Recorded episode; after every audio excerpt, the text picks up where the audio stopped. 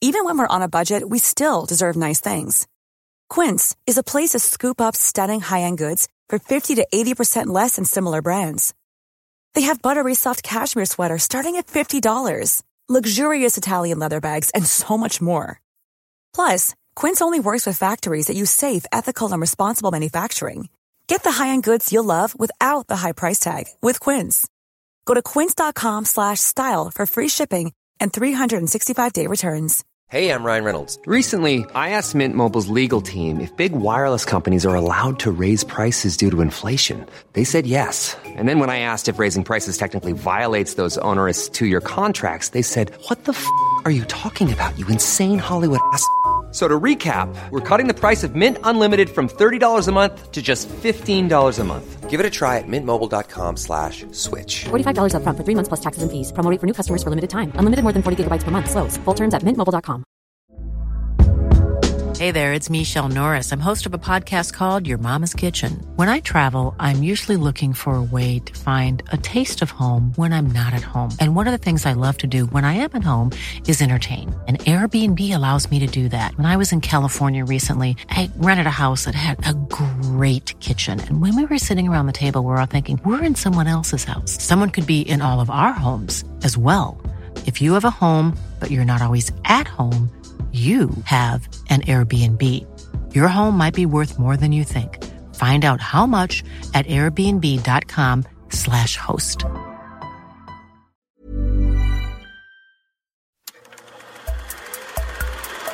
podcast like just podcast like podcast like it's 1999 podcast like it you want a podcast like it podcast like it's 1999 podcast like it just podcast like it podcast like it's 1999 podcast like it you want a podcast like it 1999 Hello and welcome to Podcast Like It's 1999, the podcast where we talk about movies from 1999 from our purchase here in 2018. I'm one of your hosts, Kenny Nybart, I'm Phil Iskov. and today we have a special guest on the podcast. We have screenwriter, television writer, old friend of mine, Teddy Bressman. He wrote on this past season of Future Man. You can look him up on IMDb. It's true. Short list. The short list, yes. Teddy's a real Hollywood screenwriter. It's true. He sold several scripts and nothing has gotten made. so Um, he's, he's yeah he's like most screenwriters. yeah, at this he's, time. he's a he's a real deal. You're- selling the shit. Yeah. awesome. It feels that way. Nice to see you, Teddy. Thank you. and like any true comedy writer, he uh, he had the choice of any movie from 1999. He picked the funniest movie, Yeah, The it's a- Green it's a Mile. Fucking riot. So I chose this movie for a strange reason, and upon rewatch, I realized it wouldn't carry a full podcast. But basically, when I was in high school, um, I had a huge crush on this girl who was w- totally out of my league. Okay. And we saw Fight Club together, and we didn't even hold hands. And then we saw Green Mile, and by the midway through this third hour, she was so bored that we made physical contact, and then we hooked up because of how boring the movie was. that's That's I mean that might be the That's- best thing to come out of the Green Mile, Yeah. quite frankly. oh, so somebody doesn't like The Green Mile. Well, okay. Let's just. I'm trying to think of how to articulate this. I think there's a good movie in this movie. It's just three hours and 15 minutes long. It's it's uh, insane. It's Try, uh, try watching it with commercials on AMC. oh, dude, I'm sorry. Can I tell you how long it took me to watch the whole movie? It- you texted me seven, Seven hours. hours. I, s- I started this movie. My plan was to like get up and knock it out like first thing. Yeah, yeah. I, I didn't even get it in uh, until eleven, and I didn't finish until six. Here's the thing that I had, which is, and this is such who gives a shit inside baseball. It's not even inside baseball. No one's going to care. It doesn't matter. Cinemax had it on their, like it was airing on Cinemax. So I did on demand, but it expired on February 1st. So I had to watch it before it expired, which gave me sort of a ticking clock, which made forced me to watch it faster. Uh, and I was still bored to tears. It still took me th- three sittings to get through Yeah. it. I, I just, it is shocking to me that Warner Brothers let him have Final Cut to this degree. It is not shocking to me. We can get into why well because he made because he made Shawshank, Shawshank Redemption, which I, I'm not. and saying, this is Shawshank Two, or it's not really, Oh, but like on Jesus. paper, it's, It's- Shawshank Two. It's Shawshank's redheaded stepchild, right. Sure. Ultimately, it's a shitty movie, but on paper, it's Shawshank Two. It's the same director and it's the same. It's, it's the same writer, uh, same Yeah. same writer of the novels, the Yeah. Stephen King Sure. series of novels. That's a big difference between this and, and Shawshank. Shawshank was about an eighty-page novella, and this is Right. a series of novels. But the thing about this movie, Yeah, in but it's basically a 1999 novel. He just broke it up into novellas. If we're being I, real, I would say this How many movie- novellas? seven, yeah, eight, something like that. He did it as like installments. This would never Oh, be a movie today. This would be a limited series, and it would be so much more. You- really? Yeah. You think that if I sat through seven, ten, fifteen hours of this thing to pay off. Oh, I'm not saying it's good. You could do like a lost style breakdown of the different people on death row. That could be kind of that could be interesting. Shit, I mean, th- there, it, would have been different. You could do more Christian symbolism, which I didn't realize. I don't think you could do more. Occurring. I don't think you could do more Christian symbolism in this movie. I think that- Really? I don't know. But that's what it would be could have done today. a lot This would have more. definitely been a limited series today because I don't make three hours and ten minute movies that aren't Lord of the Rings anymore. I mean, like That's true, that's you true. just they just I, don't, I I agree. I don't know how this existed, and I don't know how it made three hundred million dollars.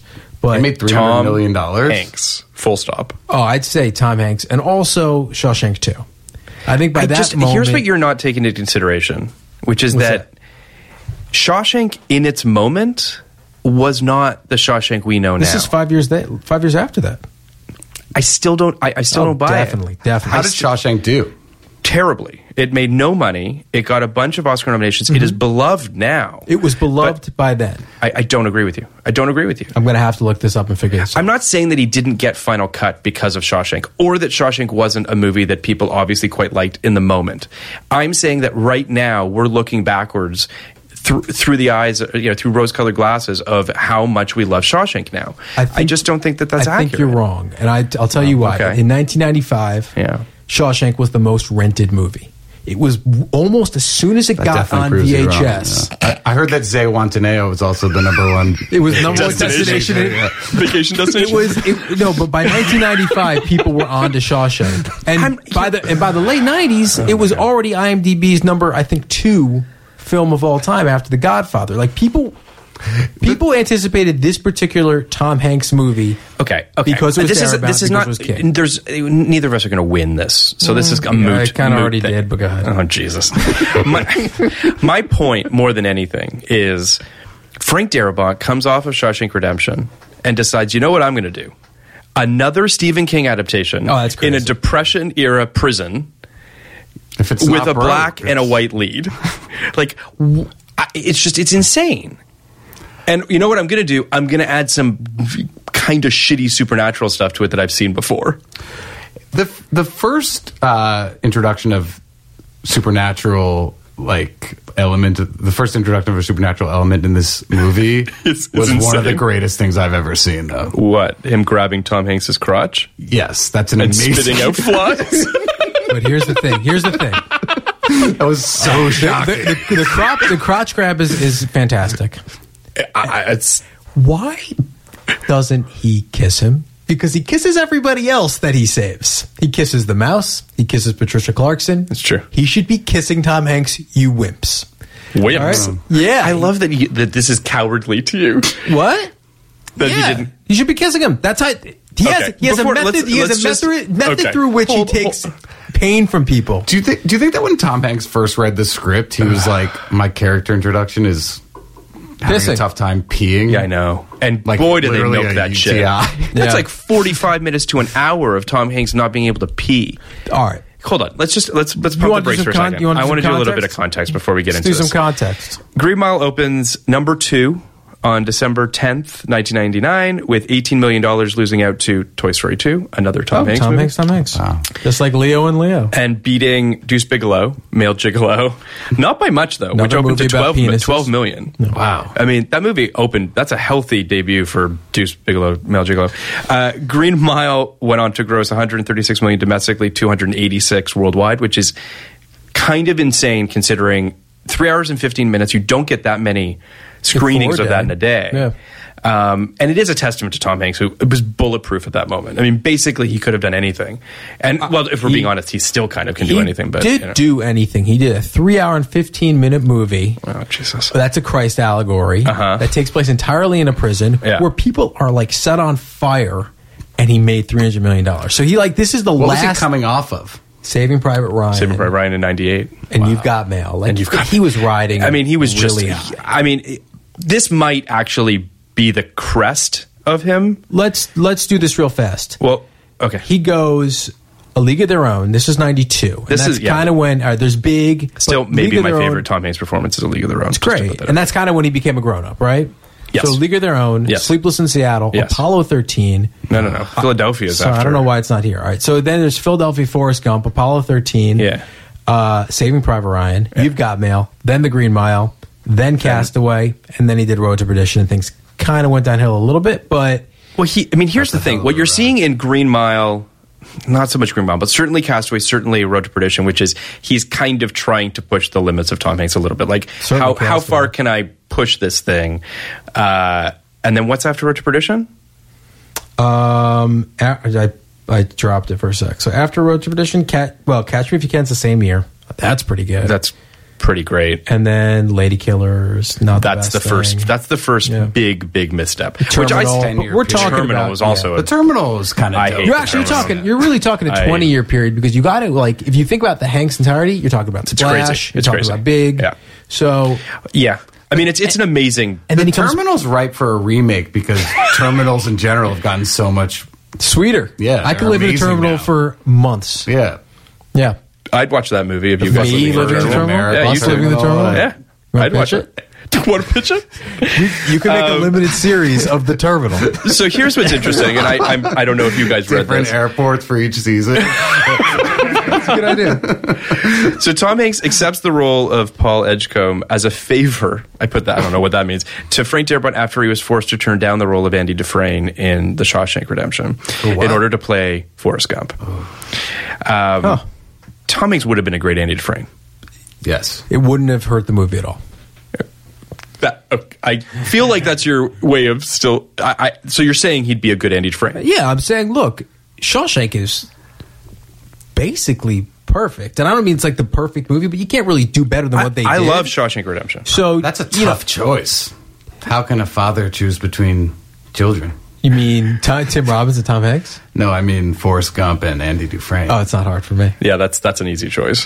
what is it? Andy It's Dufresne, Andy Dufresne. Ah, by like a I don't- million on miles. The page, on the page, I don't know. There's a lot to plan for. I mean, and by the way, uh, Tim Robbins is great as Andy Dufresne, and I, I I actually think that Tom Hanks would have maybe been too big. Yeah, I was just a- thinking an that too. actor Yeah. in that, like it's better being somebody who isn't Tom Hanks. So I'm not, but I do think that I Tom Hanks fully could have been agree a with you. great. And in an some Andy. sense, You're, you're that's watching Morgan Tom Freeman's Hanks. movie. Yeah, you're watching Tom Hanks in Green Mile. You're, no- I don't even You know really his are. character name. I mean, and you're watching, Paul in Three my hours and opinion, 15 a minutes. pretty fucking catatonic Tom Hanks on top of all of that. Like Tom Hanks is not really doing much in the Green Mile. Do you Like he think feels like that's he's because sleepwalking. He's hoarding all this urine. That's what it is.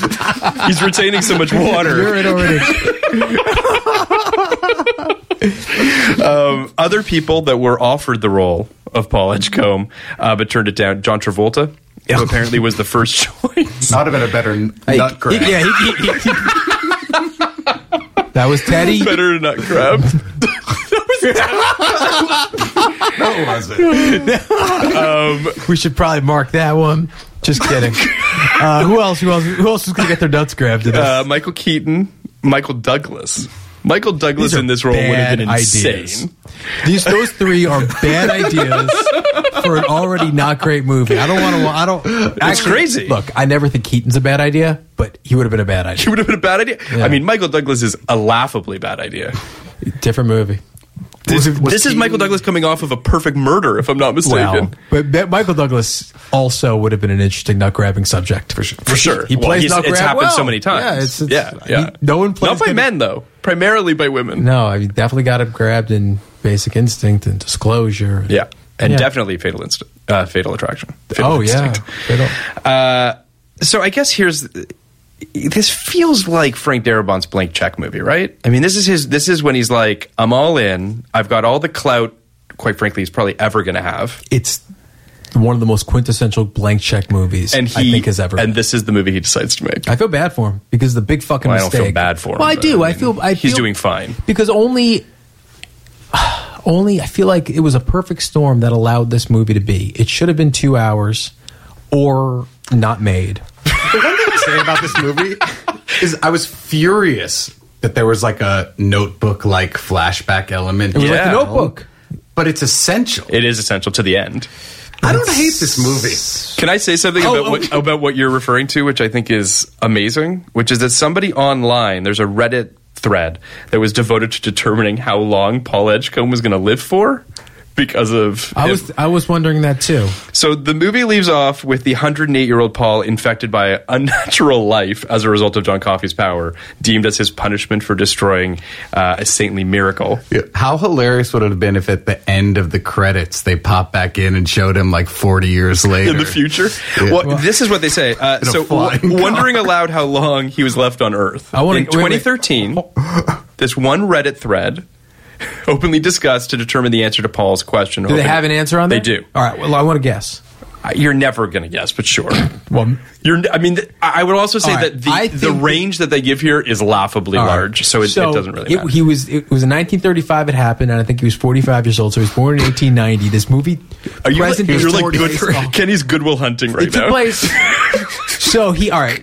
I, but actually, There's no actually, windows actually, in this room. I'm, like, I'm such an idiot because I'm like, all right. So, so, so he would have been 108 when this movie was made. They told you that. So okay. they're calculating a sum based on the estimated Do you think lifespan he's of, of Mr. Jingles. 75? What? Do you think? Oh, They're they're basing it on how Oh. long the fucking mouse is alive. oh my god go ahead.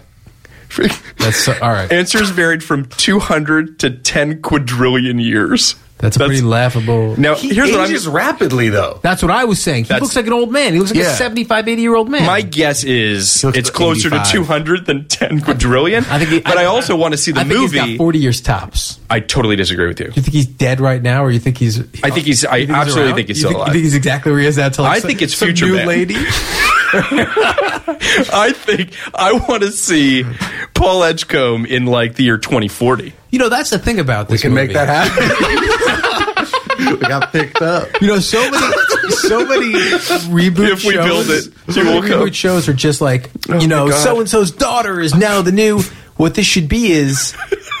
Paul Edgecombe is still around and doing stuff. Yeah. we could just do a Paul Edgecombe Yeah, show. that's what I'm saying. Iconic character, Paul Edgecombe. Everyone knows. I don't know who. I don't think anyone knows who Paul No? Edgecombe is. You don't think so?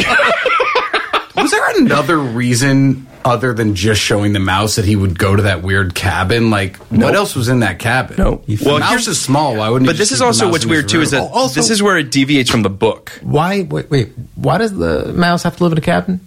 exactly He's just a mouse. yeah I mean, that's like me living in a Cabin? fucking This is, white this is the question you're asking. it's a good question.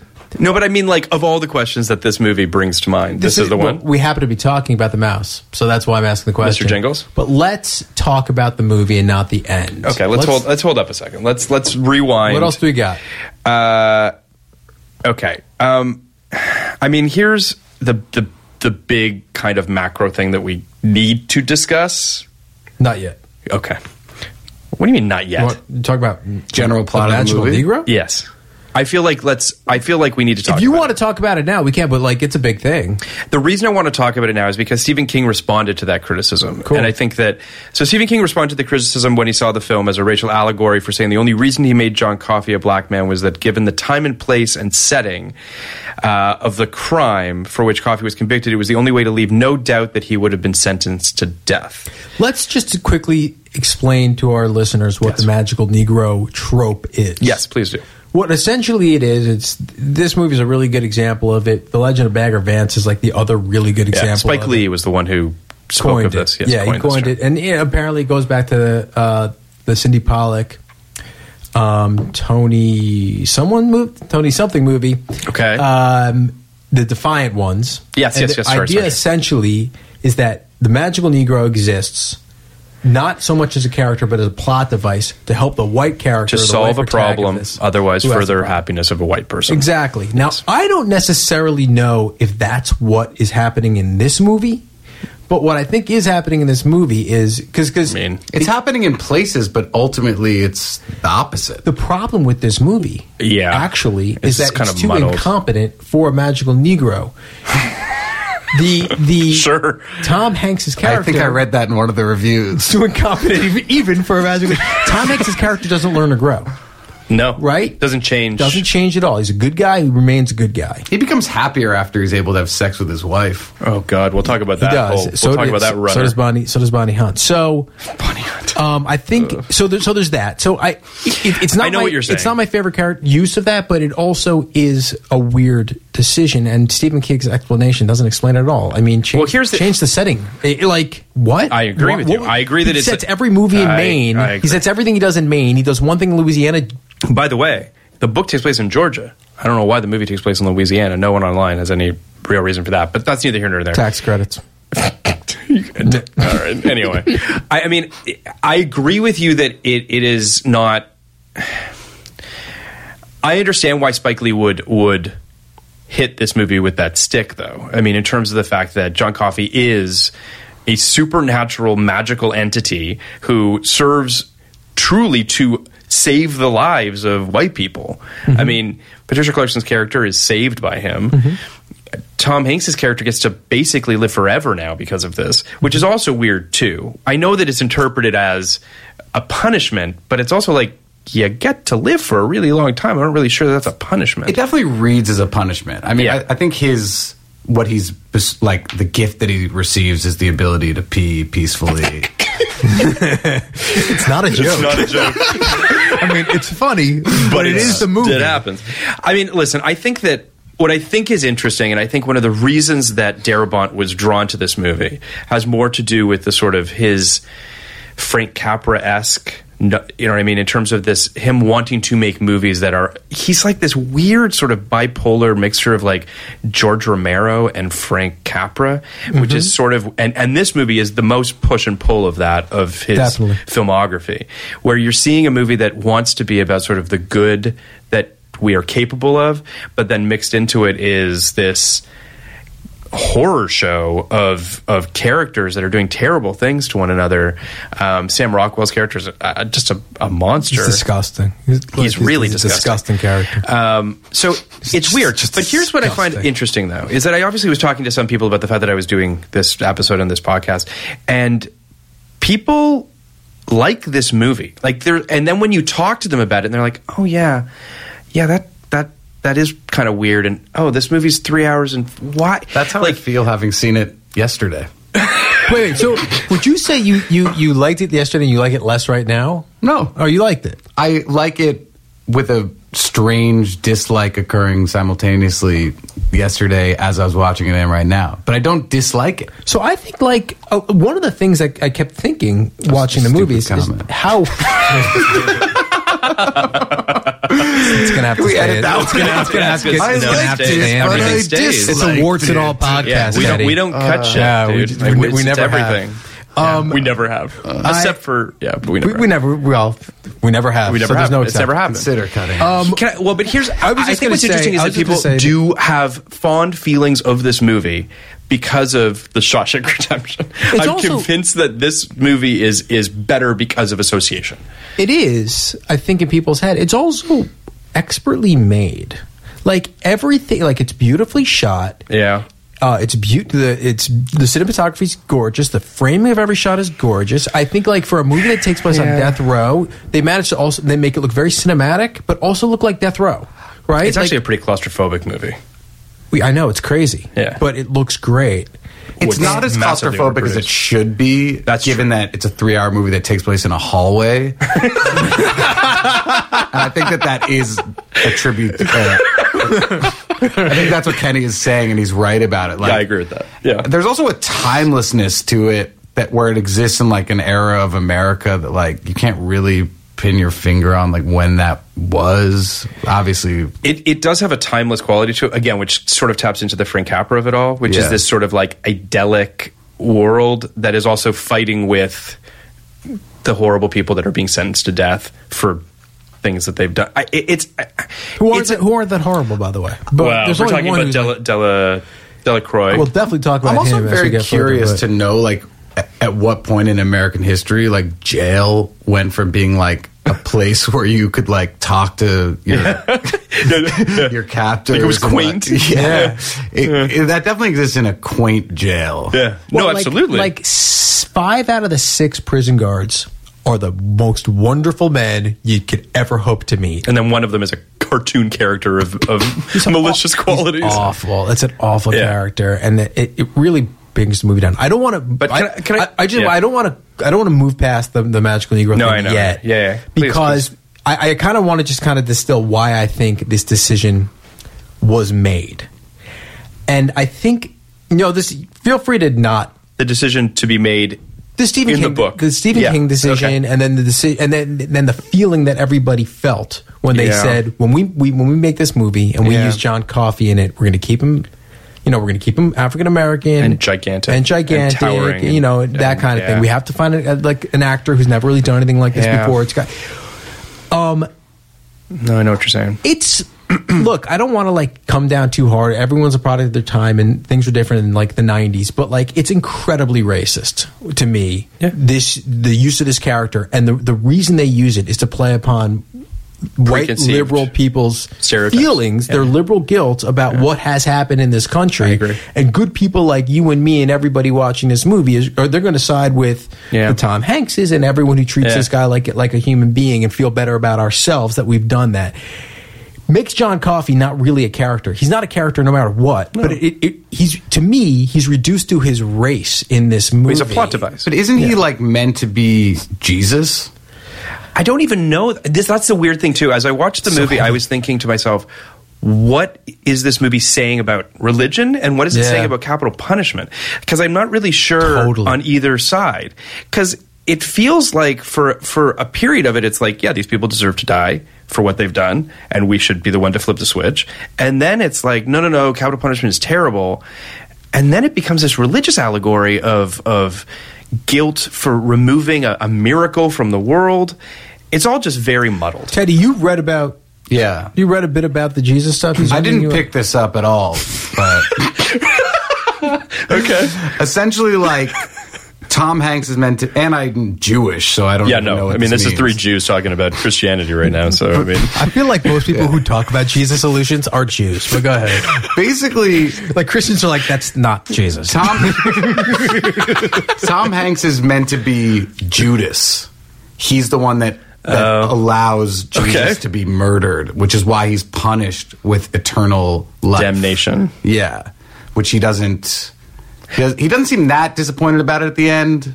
Judas was a traitor. in the But acting. Judas was yeah, I, Judas because like Tom Hanks is grappling with this before he but he does, it. ultimately it's it's softened by jesus's like um by john coffey telling him Yeah. You gotta it's do it." okay i live with demons but that might just be jesus at play Well, Tom Hanks is the nicest Judas that's ever been. First Yes. and foremost, The world's nicest wor- Judas. that's That I was think the that's- working title. Yeah, right. Yeah. yeah. That's how his agent pitches him, right? Nice Judas. I got a script for you. Well, this is going to be a Oh Oh, this podcast is yeah. liberal hollywood Nice. I love it. Nice Judas. nice Jews. These yeah. Nice Judas. maybe it wasn't the jews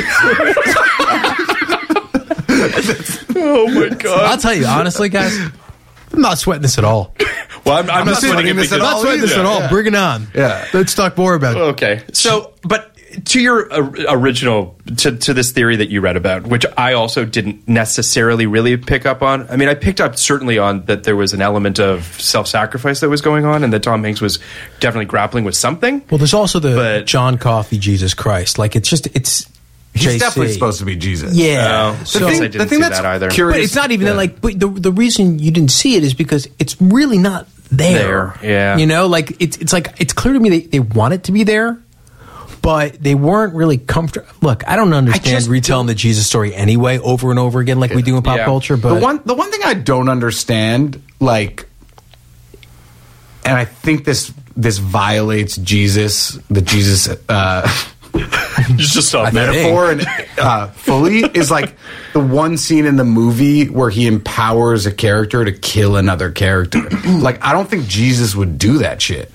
I mean, not the Jesus I know. for sure. Yeah. Yeah, I and mean, that seems that that's, doesn't seem like that seems kind of antithetical to his. hundred percent. Do you, do you know where I know That's a violation about of Jesus? Jesus' code. You know where I where I learned about Jesus? Oh God! From New Testament categories on Jeopardy. Yeah, yeah, yeah. That's like the Yeah. list. Yeah, Yeah. I've learned a lot about the Bible from. Is it, was there Jeopardy. ever a question where the answer was he Jesus. would kill another person? No, they never. They, Well, That not doesn't even- mean- That doesn't to mean me it's is not why there. this movie that he would fails. turn a blind eye to someone else killing a person, like let alone Jesus himself. I mean, that's basically just doing it with his own hands. Yeah.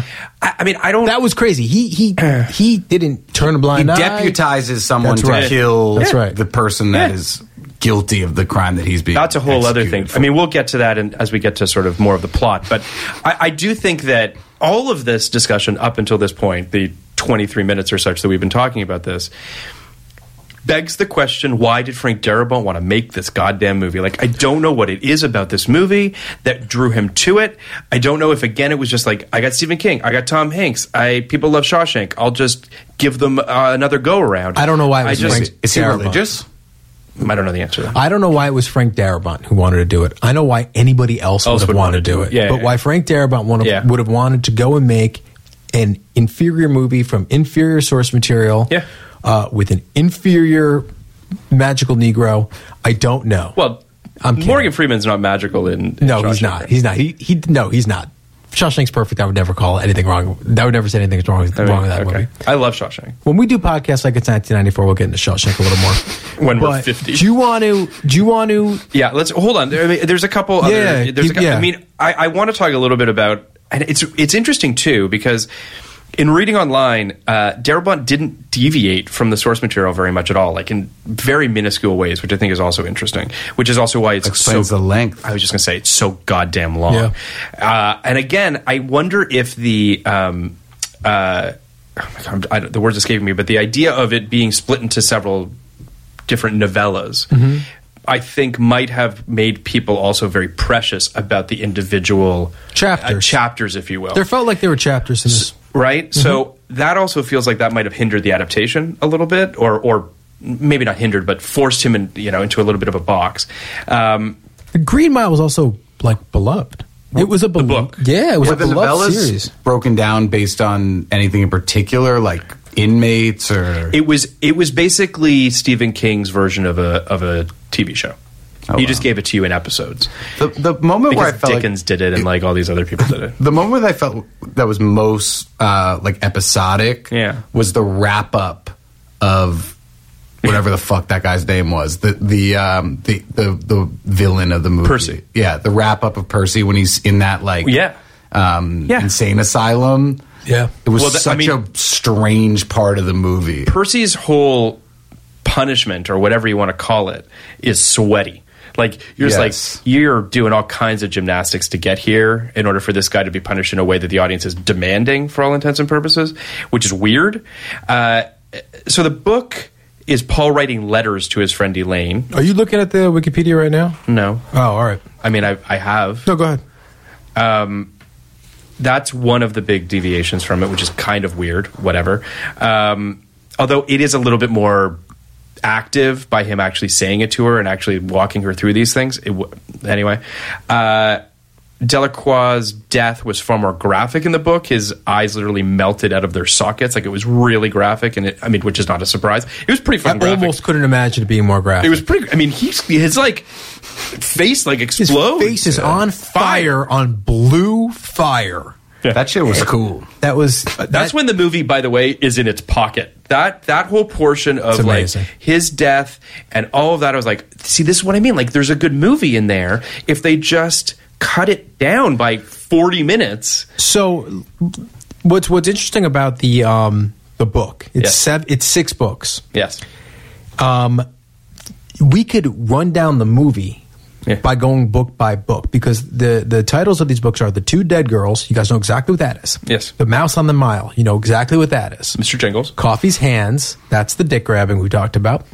The bad death of Edward Delacroix.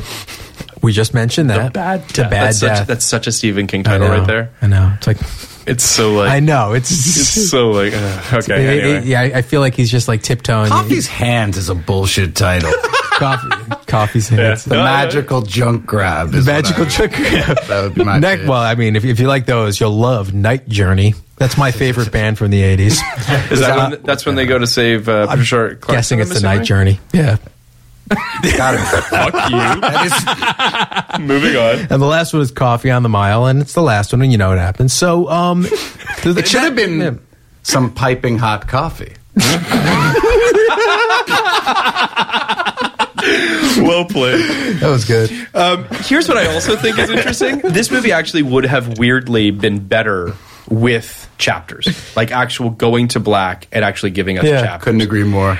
I, I, it just feels as though It there's would've no been better. fucking organizing principle to this movie whatsoever. It's just this languid, weird, like you're like watching molasses. You know Just what was like am I that? fucking Percy's watching? wrap up would have been completely acceptable Yeah. if Yeah. it ended if the next thing was a title, next chapter. You know, it did that. I- it's a weird comp, but it works really well in that movie. Babe did that. Yes, yes. And it would have. It, punctures it. It, it, it. it gives it ways of like yeah, you, punctuates it. yeah, that and you is. do. You feel like you're reading a Yeah. reading a book with Yeah. chapters, and I agree. you're totally right. My Yeah. pitch for the rewrite of this movie would be to cut Sam Rockwell's character from the entire film. I think he doesn't add anything except ex- like expose the fact that John Coffey's innocent, which you understand, which you totally. Well, think he's you- again not to keep harping on this, but he is a serious plot device. He is merely there to sort of flick at these characters and to sort of make to push them along. I mean, we talked about how this entire movie takes place in a hallway, and it does. I'll and say one, one more thing about Sam Rockwell, which I also I also hated his character and think we could do without it. He is the only bad man on the on death row because Graham Greene doesn't say a word. Seems He like a seems like decent a, man. seems like a seems pretty good Delacroix is the most adorable murderer who's ever lived. Yeah. What did And Delacroix do? We don't know. They didn't say. he's very sorry though. He wished he could. And think by the about way, it. they didn't say what happened to, to Green either. They didn't say what happened to Green. And then there's John Coffey, who's, you know, the best, obviously. And Sam Rockwell's the only bad guy. So it. Yeah. And they seem, by the way, kind of unprepared for a bad person, too. Yeah. They're all kind of like, what the fuck are we supposed to do with this guy? Yo, this guy's beyond bad, though. what he does to David Morse is. I can't believe that was in a Best Picture nominated movie. When he spits the Spit his chocolate- own. Oh. I think it was Wait, what? chocolate. How did he get chocolate? He gave It was him- not shit. He gave him a brownie. Yeah. that would have been fucking it was awesome. You thought it was shit. I thought he had shit in his own mouth and spit in it. He spit a brownie. The fuck cares? you thought that was a scene and you didn't like you the thought movie? he shit in his own mouth? Well, I didn't think he. I didn't think he. he I, I didn't think he like human centipeded himself. But I thought he. I thought he had shit in his own mouth and spit in his face. Yeah, I did. Wow. That's a much darker scene. Well, it was nasty, and I'm like, well, you know, It was nasty. David again- Morse, by the way, uh, is allergic to chocolate. So, So they did you shit. it. No. no, no,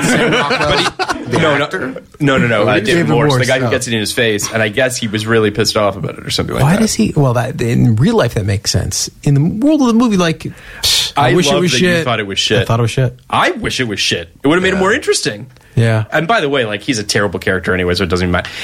I, I, the Sam Rockwell thing is Could you just imagine if it was shit? Could you imagine living in my head for the last 24 hours? Think it was shit? All right, go ahead. Preparation should have been Because I different. watched I watched Shape of Water last night, thinking like, oh well, you know, a Best Picture nominee had shit spitting in it. Big deal about fish, fish fucking. fucking. Yeah, Yeah. yeah. By the way, have you seen Paddington? Not yet. it's in Paddington too. I skipped. Pa- I meant Paddington too. yeah, I've seen that. I hear it's great. There was a scene in which that actress Yes. jumps into water Yeah. and saves an animal. There's a lot of parallels from what I've heard between uh, Shape of Water and Paddington it's too. crazy. It's I like- I like essentially Paddington. Less The masturbation same from what I've heard scene. though. Not that much masturbation. The climax Fish of Water. both Fish of movies. Water, Shape of Water. She Just the masturbates beginning, a right? lot in that movie. Does she? Maybe Yes. she does. I don't know. It's also like two minutes into the movie. She's Yeah, it's the doing first thing she does. Yeah. yeah. it. Anyway, That movie's Uh, going to win Best Picture. We'll we're find gonna- out we're- later. Oh, Because by the way, yeah. later this episode, the three of us are going to give our Oscar predictions. Our Oscar predictions. This is dropping on. The, this is the March last Wednesday, something. but last Wednesday before the Oscars. Yeah, so this is kind of our Oscar That's why we did episode. this because Gra- Green Mile was ridiculously nominated for Best Picture over Yeah. such incredible movies like Being John Malkovich and, Ma- and Magnolia, Magnolia and Eyes Town to Wide Mr. Shut, Ripley, and Toy, Eyes Wide Toy Shut, Story Two, Election, and I mean, yeah. God, we Anyway. can go on and on and on, and, and we Chill will Factor for the next five and years. But the true tragedy is that it didn't win. in some I sense, guess. in some senses, it's kind of amazing to me it didn't win because this is the kind of movie that has won. in the past. Hundred percent. So, Yeah. and it, w- it would just be a Yeah. boring. Was Best he Picture nominated winner. for Best Actor for He this wasn't. movie? Yeah. he wasn't nominated. A This lot. is what I mean.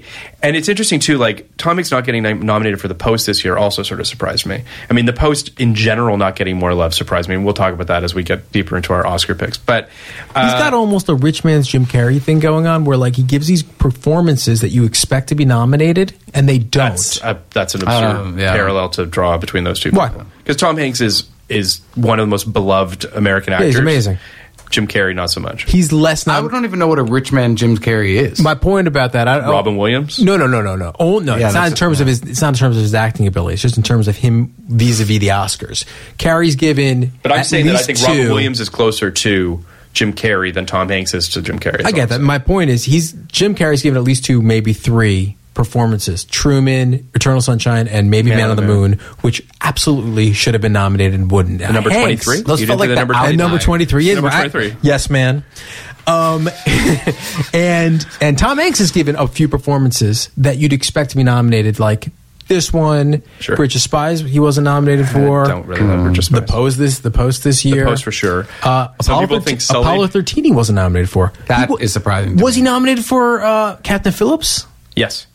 He was not. That's Wait. great. I think he Yes, might not yes. have been. Yeah, I that's think an he was. amazing movie. Yeah, and he's great in it. Yeah, he is. I mean, eh, to get back to the Green Mile, uh, just briefly, you know, for a little bit. Uh, the movie went two months over schedule, which seems so appropriate because How long did it shoot for? eight years. No, I, I mean I don't know. It just I, I it went two months over budget, and apparently So Darabont long. like you know. Um, I also think it's interesting that Tom Hanks was supposed to play the older version of himself, That would have been better. uh, but the makeup they felt gave it away. Although I don't think anyone is deluding themselves into thinking it's not Tom Hanks. at Tom the Hanks has only beginning of that been movie. nominated five times, and he Only. hasn't. Yeah, and he has been nominated since Castaway in 2001. No, I know. I thought the post was a shoe in. But he had. He Oh, so wasn't we didn't nominated get one for, for Captain Sully. He Phillips. wasn't nominated for Captain That's fucked Phillips. up. He wasn't nominated for Bridge of Spies. He Yeah. wasn't nominated for Catch Me If You Can. Yeah. He wasn't. He, it's like He's not playing that much in any of those movies except Well, Captain Captain, Phillips, Phillips. for sure. He Phillips. deserved Yeah. it. He deserved it for that. I don't get the Sully love. People love. I like that Sully. movie, It's but fine. it's not. the I just best feel like it's a drinking game for every time they say birds. it also ends on this really funny Aaron Eckhart Uh, Yeah, joke. it's- it's like ridiculous. that's just like So let's, uh, I guess let's just let's get into this. Should we get into this story, the plot? Should we yeah, get in? but, but you go can by, do it fast. Go by the chapters because we don't really need to go that deep Want me into to go like by beat the by beat. chapters? Uh, the irony is that for a three hour and fifteen minute Not much movie, happens. you could probably fully give the synopsis I- I in agree. twelve seconds. well, the first forty-five minutes, Tom Hanks has a urinary tract infection. Can't fuck his wife. Can't fuck his wife. Dick doesn't work. It's cool when he goes out onto the, he's like crawling on the grass and he's peeing wildly like that. By the way, he That was fucking crazy. That was insane. He goes, so he goes, is there like an outhouse? Is that why he's outside? I don't know why he's going outside. But at one point, he's in so much, he stumbles out into the into his front lawn and just starts peeing and then passes out. Like it's it's just, he's pissing razor blades Poor for, guy. Is it as to not wake up his wife? I don't, I don't know. I don't know. I mean, what- It- it's it's very That scene is a possible. 10 out of 10 It's crazy. very possible he doesn't have a toilet. This is But I 1930s want Louisiana. no, he has a toilet. But here's the other He thing has a too. beautiful toilet The when he's urinary peeing tract freely. infection also In the screams Stephen WC. King to me. Like it, it Screams what? screams Stephen King. To What me. does? Oh, yeah. Oh, urinary tract infection. That- like to me, it's like I. I've not read a lot of Stephen King, so I'm certainly not an aficionado to be able to speak in general. I don't know. I can speak generally about him, but like he's he's oddly biological, Scatological. and a little scatological. Yeah. Uh, he's got an obsession with sort of like that region of bodily functions and what have you. So to me, I'm sure, yeah, urinary tract infection. You ever I- seen Dreamcatcher or Red Dreamcatcher? I've seen it. remember how the, The aliens shit monsters. aliens yeah. are shit monsters. Exactly. Yeah, they, they shit they- these they- aliens. Yeah, they go up your ass. Oh, really? Dreamcatcher. But Dreamcatcher was made, That's pretty and by that scary. I mean written during a serious sort of painkiller addiction. Yeah. So he was like hallucinating all sorts of shit. Yeah. Literally. But but, Um, but it speaks to your point. The, this most of the grossest, weirdest, that kind of stuff, scatological stuff I've seen Yeah. is Steve, It's Stephen, King, stuff. oriented. Yeah. So it's not a s necessarily a surprise, but what's surprising is that Darabont stuck with it. Like you could have given this guy almost anything else, and It's it more would've- surprising to me that Tom Hanks read that I as his know. character introduction and was like, "I'm Cool. going to keep going." it doesn't Sign bother me me. up. For for That is his be- character. Because the first because Problem. because because it, it's worth it when he gets his urinary tract infection fixed and he pees. It's a pretty good laugh. Like it actually is a pretty good laugh in the moment. Like when Wait, you're telling me that when the, water forty something minutes of buildup is worth a one No, joke? no, I'm just The saying sex l- jokes were, I think, they were- they were cheeky. They really- they were a lot. I mean, Oh, They introduced a new Are we- tone. Are we to going the to talk? Oh, film. I don't Well, hold want. on. I don't, I don't So- want to. You want to? No, We'll talk about that in a second. All right, all right. Well, I don't know why that, that's what you're worried about talking about. no, it's just like I just don't want to. I, That's I thought the Bonnie Hunt casting was really weird, but that's. weird. we can talk about that in a I second. thought that was really weird, and it was very very strange. to me. I don't. That's.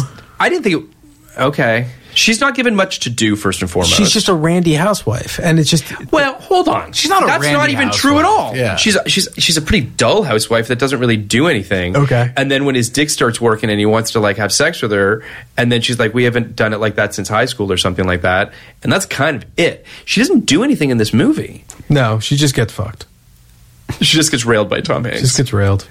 uh, which is weird, but also sort of like I was more. I found the casting weird because you casted Bonnie Hunt, and then Bonnie Hunt doesn't get to like be funny or Right. charming in any real. Like she doesn't get to be Bonnie Hunt. No, she's just- she's just a, a, a woman. Was That's- this her that's my follow-up point. to Jerry Maguire? Like, did she do something? uh, might have been. I think she had a might little have moment been. because Jerry Maguire was 96 and this is 99. So I think she had a little moment off Jerry, Gua- Jerry Maguire.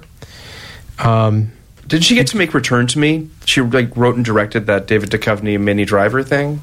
she like I don't know when that was though. But. she's done so much stuff. She has. She did uh, so she did Jerry Maguire. She did Kissing a Fool. I have no comment on that movie. Um, and then then Coward. the- writ- written and dir- um, was it written? I think written and directed by the great Doug Ellen. And uh, then she deeper. was Go, go, go. you said go deeper.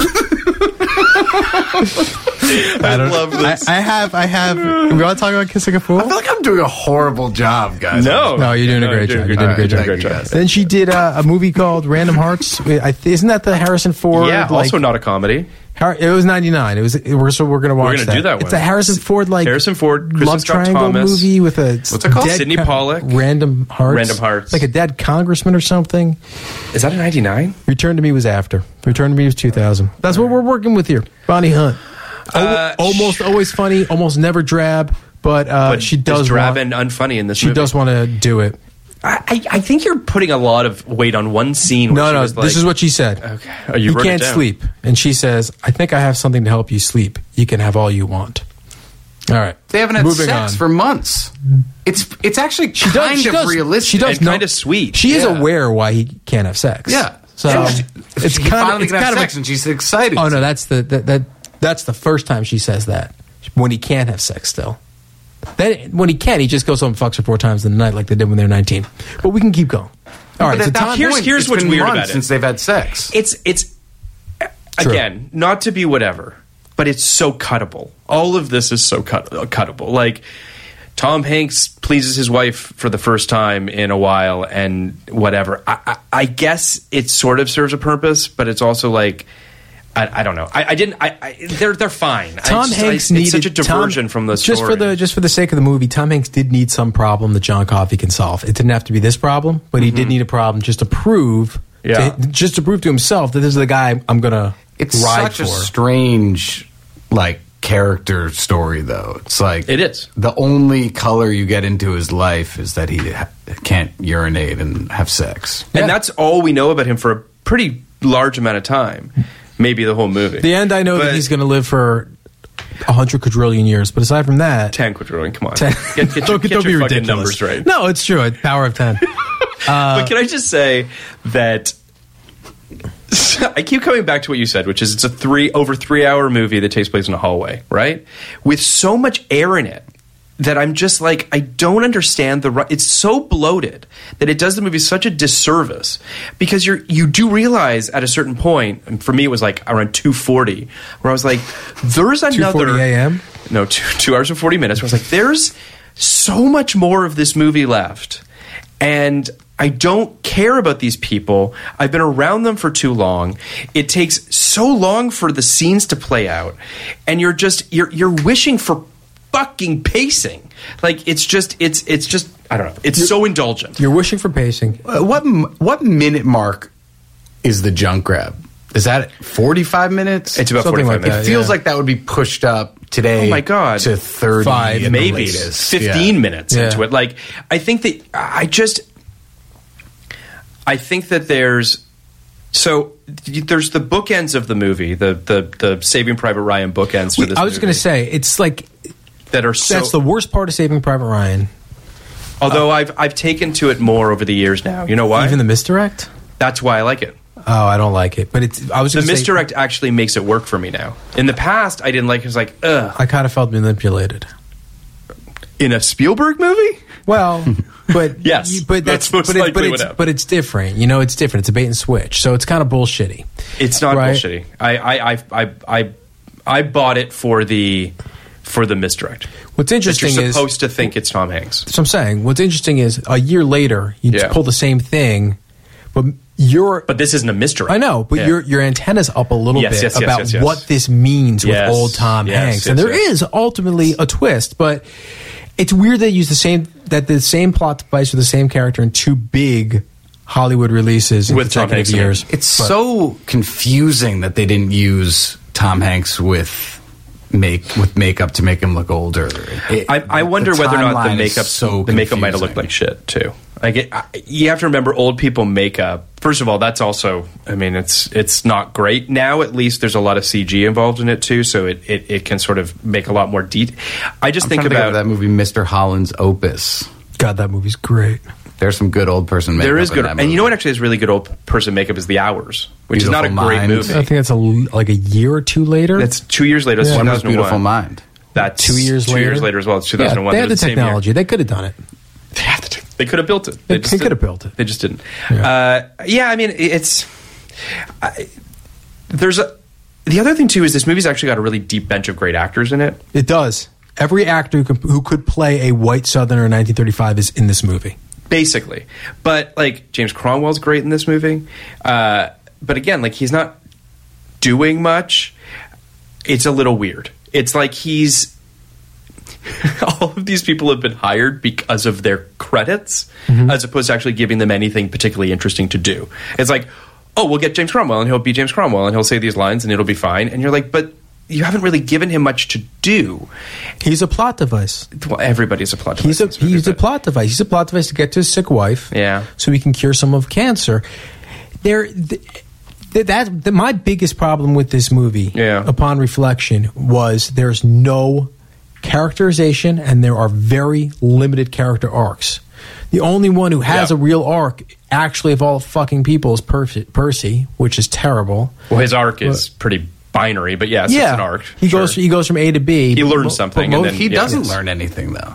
well, we learn something about him, right? And he he suffers the repercussions for Yes, his yes. for what he's done. Yes. So at least there, at least we, we take him from somewhere to somewhere else. He displays like a lack of contrition when he's in that straitjacket.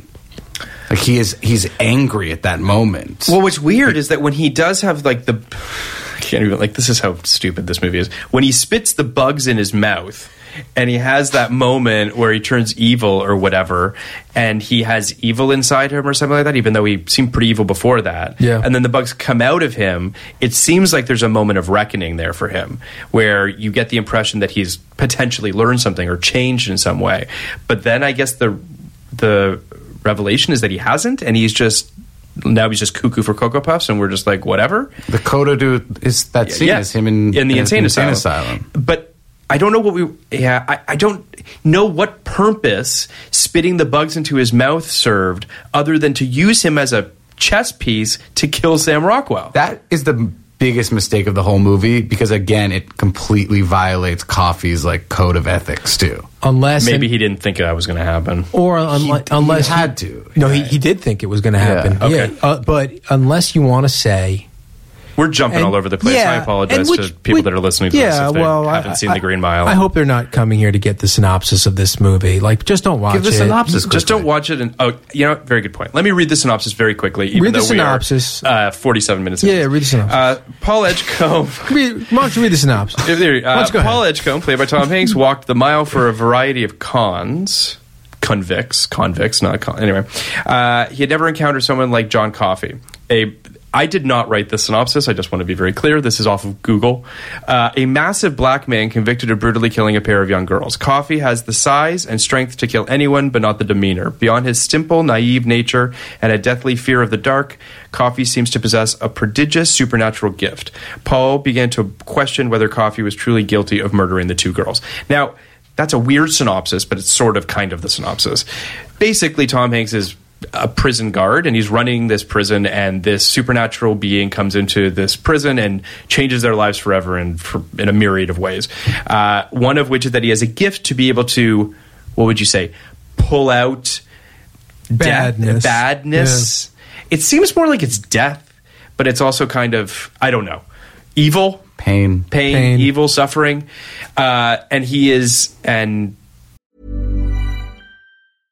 Hey, I'm Ryan Reynolds. At Mint Mobile, we like to do the opposite of what Big Wireless does. They charge you a lot, we charge you a little. So naturally, when they announced they'd be raising their prices due to inflation, we decided to deflate our prices due to not hating you. That's right. We're cutting the price of Mint Unlimited from $30 a month to just $15 a month. Give it a try at mintmobile.com slash switch. $45 upfront for three months plus taxes and fees. Promo rate for new customers for limited time. Unlimited more than 40 gigabytes per month. Slows. Full terms at mintmobile.com. Hiring for your small business? If you're not looking for professionals on LinkedIn, you're looking in the wrong place. That's like looking for your car keys in a fish tank. LinkedIn helps you hire professionals you can't find anywhere else, even those who aren't actively searching for a new job but might be open to the perfect role. In a given month, over 70% of LinkedIn users don't even visit other leading job sites. So start looking in the right place. With LinkedIn, you can hire professionals like a professional. Post your free job on linkedin.com/people slash people today. that's basically the gist of the movie. How does Tom Hanks respond? Grab my junk. By executing him. Yeah, I know. Judas. Nice, Judas. Uh, way to so go, Tom- way to go, Judas. So we have a great cast that are all kind of misused. At the top of the food chain, in my opinion, is is Tom Hanks, who gives a a boring performance. Hanksian performance. No. This Well- is this is a pretty subdued. I don't think he. I don't think he nailed it in. I just think like there's not much there. You know, Well, that Hmm. Fully might be agree true. with that. It might be on the page. You're right. You're right. They don't give him much to do. No, Truthfully, they no. really don't give him much to do. The one thing that was strange to me about Hanks's performance was in the moment that he cried, yeah, the tear was going. It was kind of falling, almost as if it was put Uh, on it's his it's getting face. blown back. No, it's kind of like fell out of his ear. It was a very weird trajectory. The tear. I love it. That's So he's the world's greatest actor, but he's got one problem: he cries, Cries out of his, ears. so it sounds like a pitch. yeah, Uh, Harry Dean Stanton's in this briefly, kind Weirdly. of mis- kind of underused, doesn't really get to do anything. Uh, Michael Jeter's great, as we've said, as Delacroix. He's I loved him in The Fisher King. He's so good in The Fisher King, um, and he's great in this movie. he is. the lack of backstory on why these guys are in prison is also a pretty fatal flaw. It's astounding. It's astounding. I can't name a single crime other than the crime that Sam Rockwell wasn't convicted for. because they want us Right. they want us to Right. feel badly when percy kills i mean like like contributes to this gruesome death of delacroix delacroix Let's call him Dell. delacroix They call him Dell. So Dell. So when when he, when he when all right, I'm going to run through this chapter by chapter. It's really easy. the first chapter in the book is called Two Dead Girls. Basically, what happens is we learn that John Coffey is found sitting uh, near a log in a field with two dead girls on his lap, and he's crying and he's like kind of petting them, and they're bloody, and he's screaming and crying, and 50 white people with, With guns, shotguns. you know, like Some dogs. of whom are police. who absolutely would have shot him in real life are nice enough to not shoot this guy who has two dead girls on his lap and take him to the Green Mile. And that's basically What happens there? We also learned that Tom Hanks runs the Green Mile, and then he has a bunch of guys working for him. He has David Morse, who's like six two. So the idea is like John Coffey is so much bigger than this giant of a man. You have Barry Pepper, who's like kind of the young guy. I forgot he was. He's good in this. He's great. Barry Pepper's great. You got Doug Hutchinson, who's the Percy we- we've talked about a lot. Never seen him in anything else. Neither- I, I looked him up. Like, Yeah, he- didn't really He's do a anything. familiar He's face. got a though. face. He looks. He's got a Who's face. the guy from The Rock? um, the guy with the which guy from The Rock?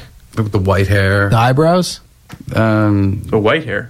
Oh yeah, there's one other guy. Is he in The Rock? I believe so. I think he's. He works with Darabont a lot. He was in Green. He was in a Shawshank. Shawshank. Yeah, he's in. He was on an episode of Chicago Fire. He's on an Which I saw episode of recently. Chicago Fire.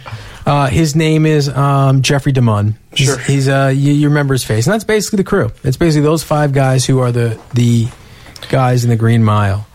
Um, It's it's weird too how um, because as I was watching it, I was thinking to myself, where could the cuts be? Where could we pull this together? And you'll get back to the thing in a Yeah. second, sorry. But the, one of the bigger ones is Gary Sinise. Could have been lifted from the movie entirely and would have would have lost nothing. in my but I, opinion. I'm sure it was contractually obligated that Gary Sinise had to be in this movie. Like he just Right, he- he- coming he- off of Apollo 13 I'm not even and kidding. Forrest Like, Gump. I'm not even kidding. Like when Gary Sinise wasn't in this movie for the first two hours, I'm like, how was Gary Sinise not in this movie? and then when he showed up, you're like, there he is, of course. Oh. of course. People are racist in the South. Uh, it was basically like a reminder at that point of the It was movie. that, and it was. I think it was. Again, was a really the only- weird moment. The only purpose he served in it, in my opinion, was to facilitate some backstory on the crime that Paul Coffey had committed. But that easily could have been done in any number of other ways that didn't take 15 minutes and a horrible racist analogy, Yeah. and a, and bad makeup on that kid. And the, just like what is the weirdest this? part is is you're, you're they go off Yeah. on Paul on Tom Hanks Yeah. contemplating his Yeah. race his Gary Sinise's racist logic Yeah. as if we're supposed to be with Paul in that moment. You know, Yeah, yeah. we're supposed to. Oh, he does make so so so. The the analogy Gary Yeah. Sinise makes, who was the uh, attorney who defended John Coffey, is we had a dog for a pet. It was a great dog. Yeah. The dog bit my my son in his eye and he lost his eye. I never should have kept that dog. Right? Yeah, That's, what he's trying to that's- say about John yeah. Coffey. Right? Yes, he's no, trying to that's- say that's what he's like he trying to may say. seem like the nicest guy, but he's still black. So Yeah. deep in the movie, too. it's really deep. It's like an hour and a half into the movie. One of the craziest parts of this movie is that they show the same flashback several times with no added insight as it goes Uh-huh. on. It's the same flashback, Yeah. and you don't gain anything. with William Sadler also had to Second, be in this third, movie. fourth time. And and and even when they do the reveal of Sam Rockwell with the kids, when we actually realize that he's the one that killed the kids, it's done in a very sort of like oddly like vague kind of way. Like you're not even really sure that he's the way it's shot geographically is weird. I didn't really. Oh, but it's so weird. He's like in the house with them, and he's like, "You shut up." to It the actually son. makes no sense. It occurs at night. yeah, the whole thing's weird. But and it also drives me nuts that Yeah. this exact same device that they used to exonerate Andy in Shawshank. Yeah. New prisoner comes who happens to like have vital information about who actually killed Yep. the crime. So our, pro- so unnecessary. our protagonist, or you know, in this case, like the, our subject, um, is not.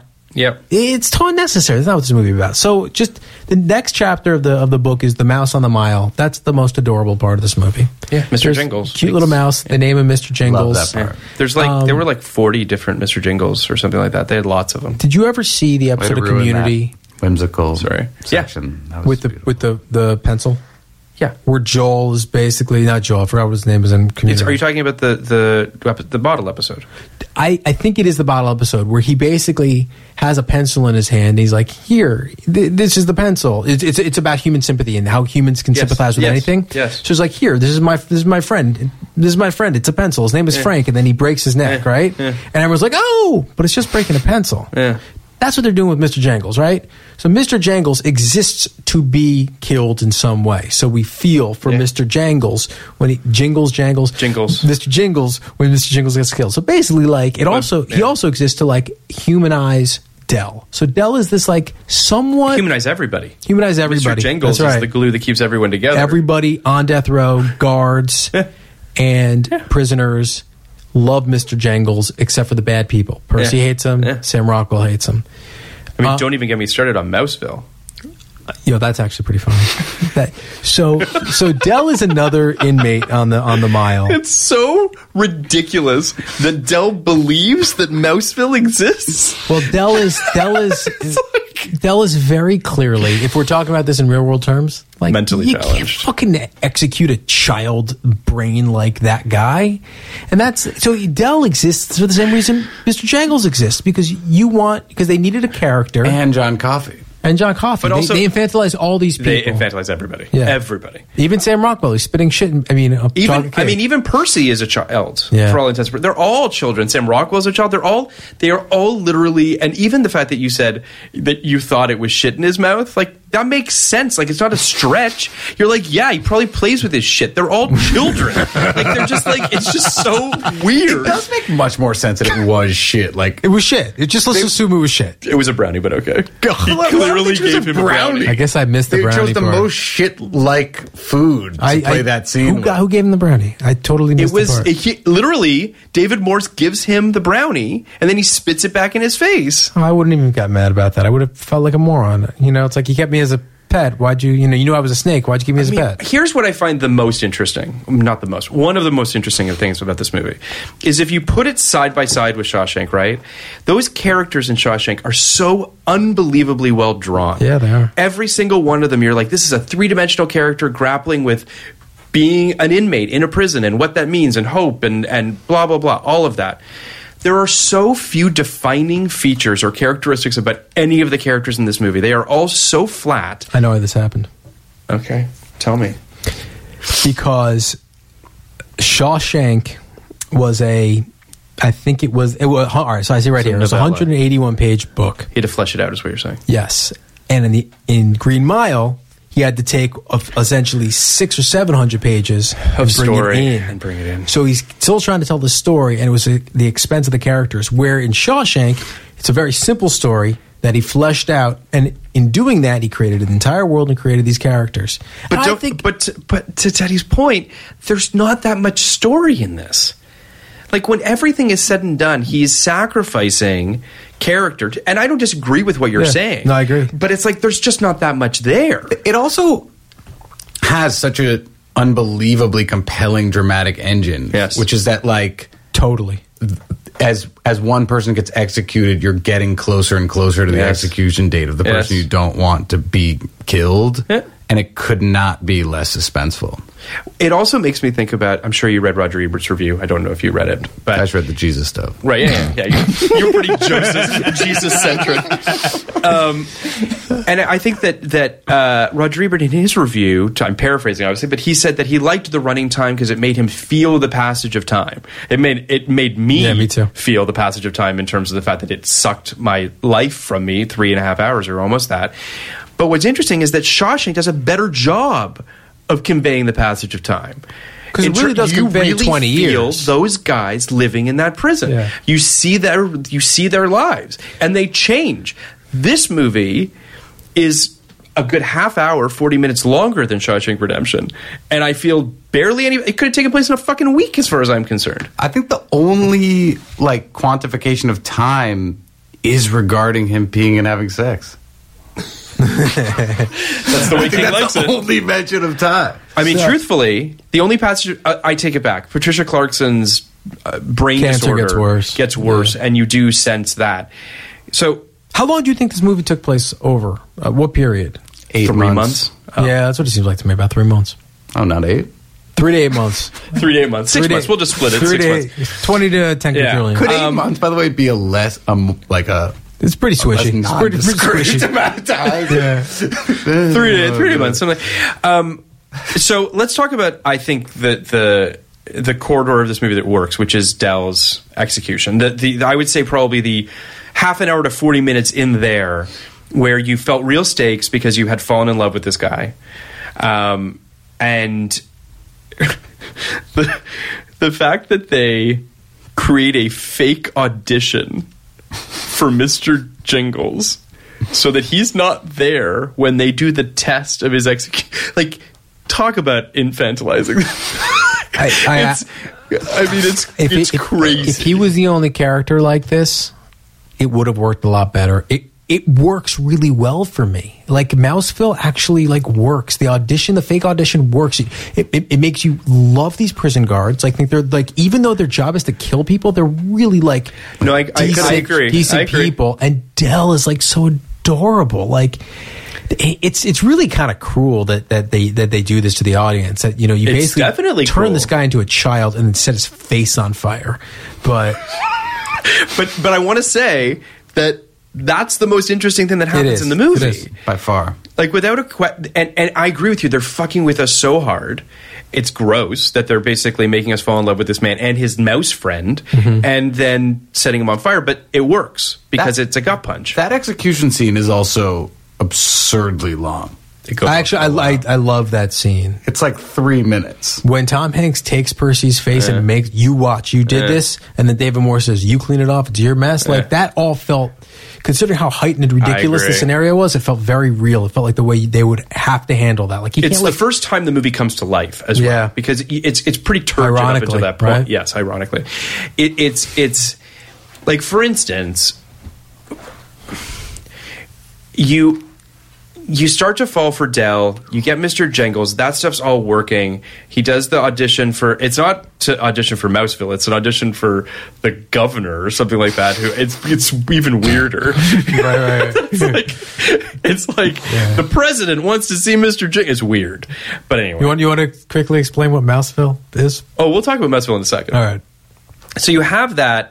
Uh, and to explain to our audience, this is all so that Dell isn't on the Green Mile, so that they can do a rehearsal of his execution. Mm-hmm. Um, which, by the way, as an inmate, he's seen the rehearsals, so he knows they That's go true. down. We were there because when Graham Go got when Graham Green got Yeah, killed, Harry Dean Stanton is doing his Does is his his stand-in. stand-in. I guess I don't know. So okay, anyway, he goes to audition Mr. Jengels, they come back, David Morrison him, and and everyone is asking him, How did the audition go? You know, like th- did Mr. Jingles kill it? Like it was just it's it's the weirdest thing.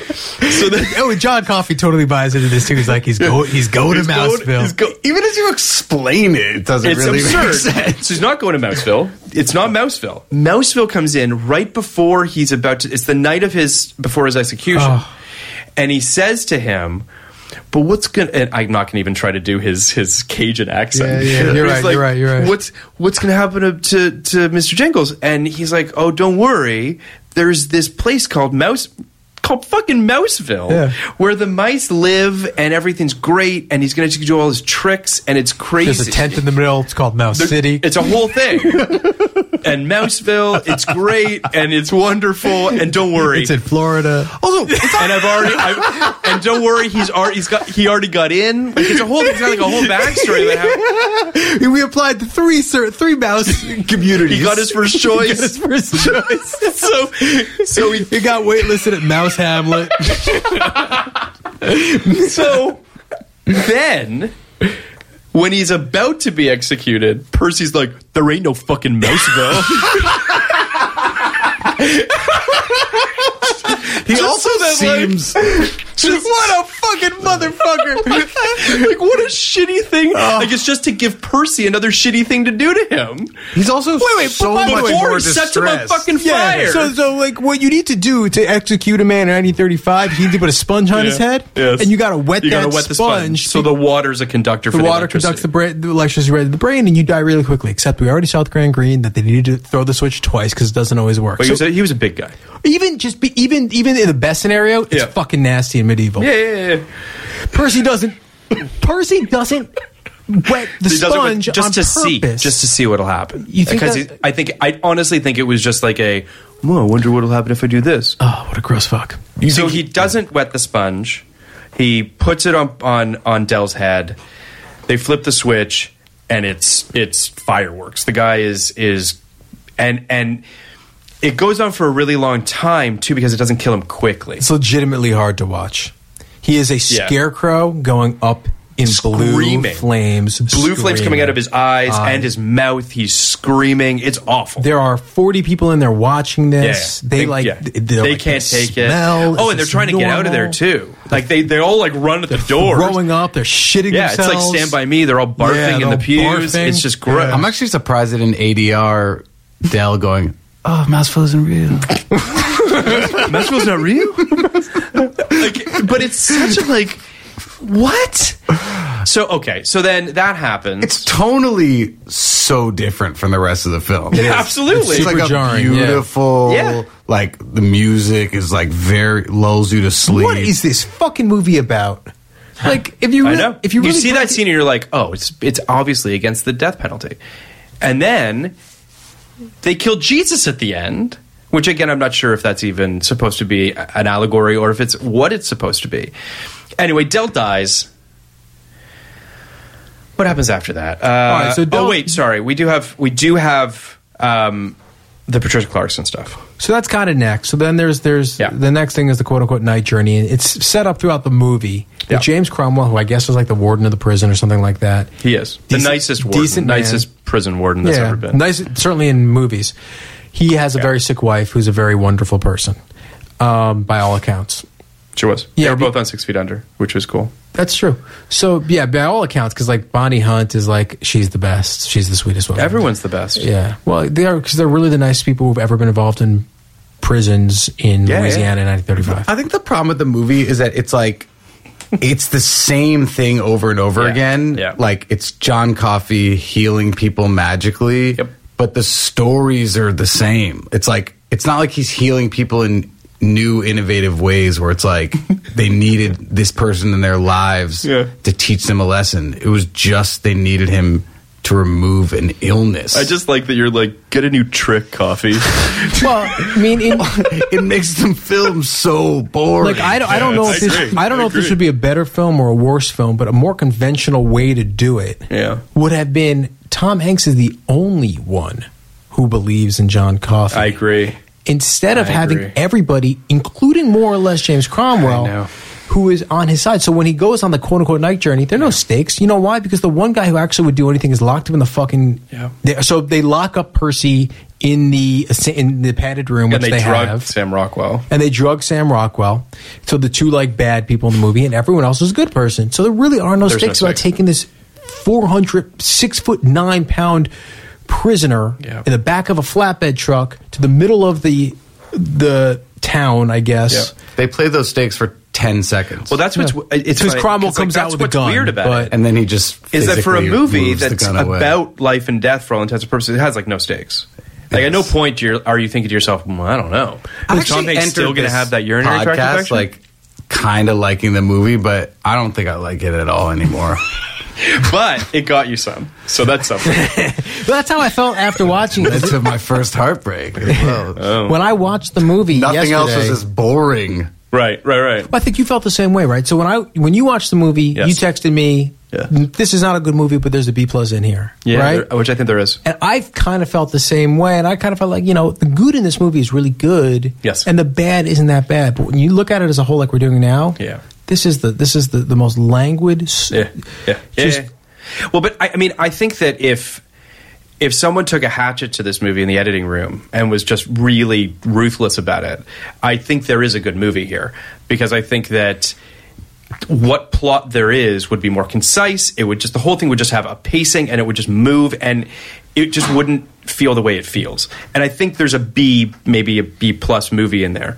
And to be fair, I think that that's the movie most people saw in '99 you know what I mean? Like when movie you they talk, thought they they- saw. the movie they thought they saw. Like you talk to people, and they're just like, "Yeah, I don't know. I like the." And it's the Tom Hanks, it's the Shawshank, it's all those things being sort of kissing this movie that I think help it.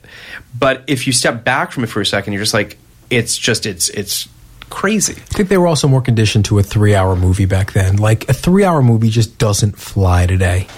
I think I don't know. It's it's funny. This podcast has actually made me sort of. I, I've. It actually takes me back to the 90 minute movie in a lot of ways. A lot of the movies we've seen thus far are actually tighter movies. Now, some people were given free reign, the Magnolias, the Green Miles, the what have yous.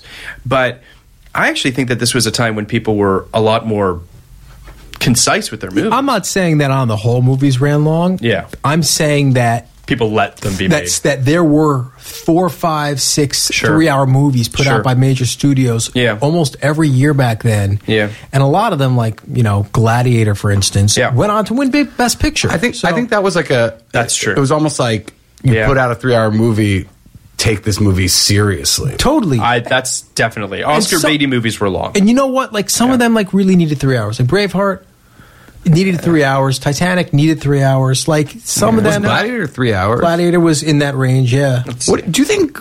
I was having this debate recently with someone. Do you think Braveheart is definitely better than Gladiator? I think Braveheart's definitely better than Gladiator. Uh, Gladiator is two hours and fifty-one minutes. wow. I what do you think? feel the same about both of them, which is they're both fine. I don't I don't love either of those films. And I don't mean that in like a snooty way. It's like I, I understand why people like them. I love the scope of them. I love the production Yeah. of them. Uh, Braveheart. I mean, when he screams freedom at the end, like goosebumps every time. It works more so than Gladiator. I think don't. so. I don't actually think the end is there of a Gladiator. corollary for at the end of Gladiator? When that's when that sister comes out, she's like, "There was a vision of Rome." Yeah, the end of Gladiator leaves me a little cold. It actually doesn't have the same sort of raw, raw kind of quality that weirdly Braveheart has because they they kick ass and in his name they are they're like fucking awesome. Whereas like Gladiator, it's like I love the addendum in Braveheart. I love the Robert the Bruce stuff at That's the right, end. that's right. I love it. I think it's like I, I do like Yeah. Braveheart. I'm not saying that I don't. I still would have given the Oscar to Apollo 13. That's just me. Or even Sense and Sensibility, which I liked both of those movies more than I like Braveheart. Take that for what it's worth. there were but- other movies. That was that was Babe. ninety five was a pretty good year. Then the nominees weren't that great. What was the other one? Was it Full Monty? well, the other one nominated that year was Opostino, but How do you Steel's a that? good movie. I'm pretty good at this show. This is why you guys That's why we're here. and maybe we should just Oh. segue right into it. Well, Would you hold want- on. We got some other stuff we got to cover on this. We're gonna get to the. I just This don't, I should don't be want, the longest podcast. I don't want to make the same 'cause mistake I have to watch Dare that about fucking made. movie. And- no, but we got we do need to we got to wrap up the movie properly, okay? So- 'Cause the Patricia Clarkson thing we need to talk about because it's fucking weird. It's All right, like an s- exorcism. it is. which is and I I heard like spitting horrible words out into the it, it's it's like demonic. I know that she has a brain tumor and I get that it's affected her personality, but it's still like. The way she looks, she literally looks like The Exorcist. She- anyway, but she it's, does. Um, so it's a little bit weird. Uh, him kissing her, it's also a little weird. but that's how he gets the bugs out. It's.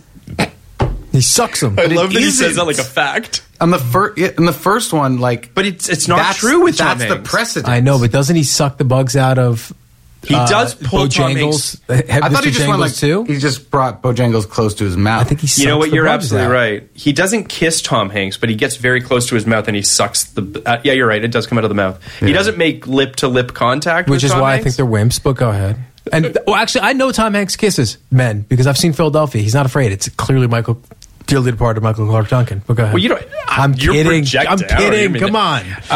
Uh, I do like the moral rock and a hard place that Paul is in at the end of the movie, and I think that they do that, and I they execute that quite well. I think so too. Um, to your pun earlier fully point, intended. I think that's the reason that people don't categorically hate this movie because you do Yeah. fully feel the emotion that's I intended I agree in with the you. last 15 and, minutes. And I do think that the choice to not show Coffee's execution, that we're just on Tom Hanks's face and that we're staying with him, and that's the best the performance ear tear.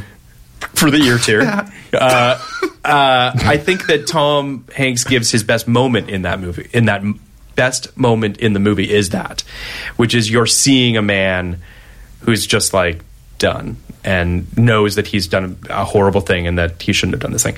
Uh, yeah. Um, I also. Oh, I'm sorry. Um, I don't really love the scene where the guards let Coffee watch Top Hat in the theater. Mm-hmm. It feels w- uh, the movie's like weirdly clawing, cloying in weird ways, and that's one of them. In this again, in, infantilizing Coffee and giving him experiences. I just don't like that, s- especially racially. I don't like it. It feels. I wonder if don't- that was a decision that was like made to link the flashback, so there was a very obvious connection that could be visual. because that's what sparks him. That's what triggers Yeah. the older version. Yes, of I agree Hanks with that. In the first, I agree scene. with that. It's also just a very Hollywoody thing to do to kind of go up your own Of course, ass. of course. They also right? changed when the movie. I can die. I've I've, I've seen a It's a movie. movie, right? I mean, in, Shaw, in yeah. Shawshank, the movie, you know, it's the the posters are of Hollywood stars. Well, the, mov- the, the, the novella is Rita Hayworth. Rita Hayworth in the Shawshank Redemption. and you know that's because they watch a Rita Hayworth movie in the beginning And the poster. and even just watching Shape of Water, like a big moment of that movie. They live above a movie theater, and a Yes. big mo- moments when she finds No, the, the I, asset. I, I don't think that a love of cinema is the problem that I have with it. It's more about like, it's more about the. it- honestly, it's the race thing feels icky that I don't really love. I don't. I don't love a. a I just don't love the sort of what it brings up. it's a little heavy-handed. It's heavy handed. Heaven, I'm in It's also heaven. weird that they that he moves the movie. The book, I guess, is takes place in thirty three or something like that. 32, I see. Thirty two. Yeah. The movie's thirty five because he wanted to include Top Hat. The movie Top Hat. because he wanted Whatever. to include heaven. I'm in heaven. Yes, because yes. it's heavy-handed. Because it's yes. No, sure, sure. Yeah. Um, this movie actually weirdly feels closer to the majestic than it does to Shawshank Redemption for me. so it's closer to a bad Darabont movie than a good Darabont movie. Well, yes, and also just closer to a, a does. I agree with you. idealized, idyllic. I mean, also we're talking like we're. Is this post depression or are we in the depression? We're in the de- in the de- Post depression. the depression. Well, what 1929? It's basically the depression until the war. Thanks So for kicking back up. Then things are kicking back So up. okay, so not in not Louisiana. it wasn't it wasn't the, on the Green it Mile. wasn't Probably the, pretty the happy. Dust Bowl. pretty pretty. That's not where the Dust Bowl happened. oh man, this is out of American History podcast. Uh, This is not folks. Um, okay, so can we just talk about the last line of the movie? yeah, Do you remember the last line of the movie? no way. it's like I'll always remember the Green Mile. It's not. but that's but I do love that that's what you think it is. Yes. The last line of the movie is also the last line in the book. It's a shot of Mr. Jengles uh, sleeping in his little cigar box as Tom Hanks or Paul Edgecombe says, "Sometimes the green mile seems so long." It's just so is the Green Mile life or something?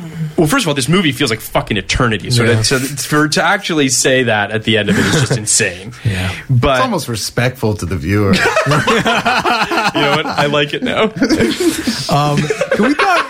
I know. Can, can I talk about one other thing? Sure. This wasn't Darabont's last Stephen King adaptation. His No, the mist is The the, Mist is. Have you the guys end of the seen- mist is is like slit your slit your wrists at the end of that movie. It's my favorite end of a movie. It was Darabont's end too. He changed the ending from Stephen King's and and Went farther Stephen with King it, yeah. uh, preferred the Darabont ending to his own ending. That's dope. Do you know th- what happens to the Mist? No. I'm not going to give it away. You Please should watch, watch The it. Mist. Watch it's, The Mist. It's a 2007 movie. long is it? And that was oh, It's- it's, it's- four it's hours and 30 reasonable, minutes. I think. Hold but it's a 2007 movie, uh, which is a great year for movies, and it has.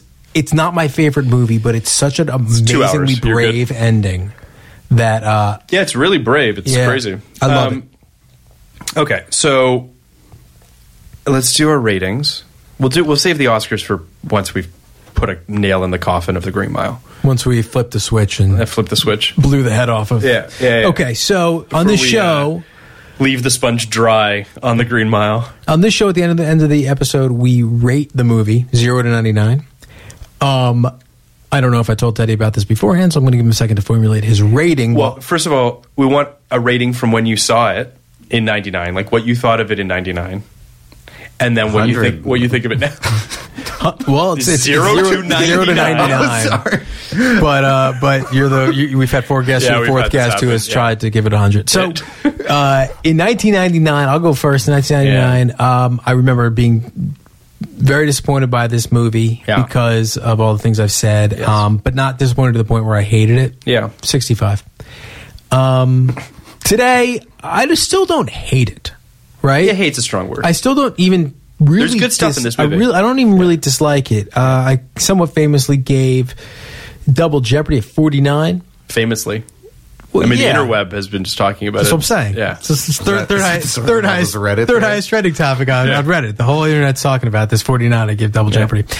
Um, and my logic there was it was about the highest rating I can give without recommending this movie. I'm going to do the opposite here. This is a 51. It's about the lowest ra- rating, but I do think it's a worthwhile movie and a worthwhile watch. So it's 51. I saw this movie opening weekend uh, with a good friend of mine, Dimitri. Uh, at the, I, I, I remember this vividly because we were both. It was a pretty. There wasn't a lot of people in that theater. We were really bored, um, and I left that film being like thoroughly unimpressed. I'd say I probably would have given it a 55. Is probably where I'm at back then. Maybe, may- you know what? I take it back. 60 is probably where I was.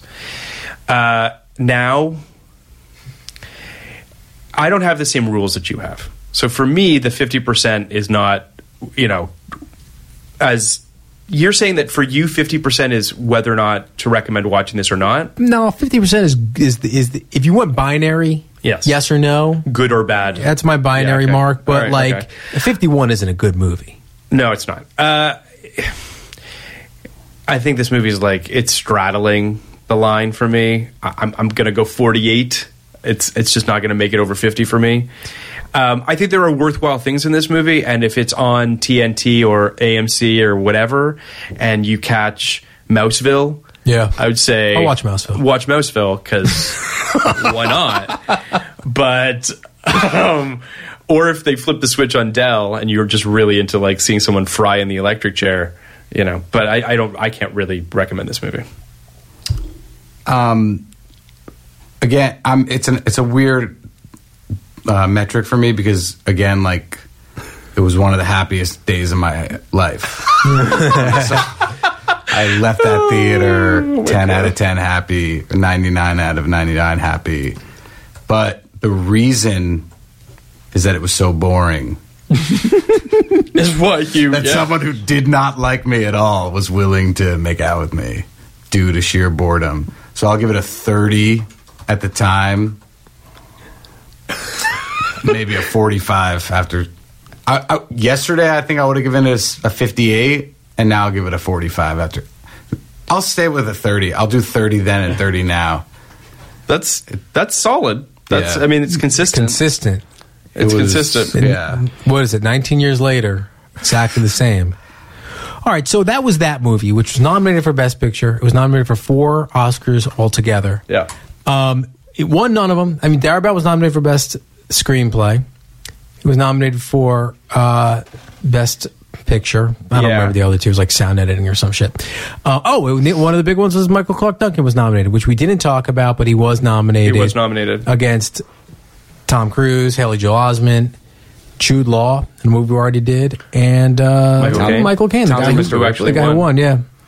Yeah, so what we're gonna do now, right? Yeah. Is we're gonna pick who we think's gonna win the 2017 That's right. Academy Awards. because this is a movie podcast, and we're going to do what we want to do.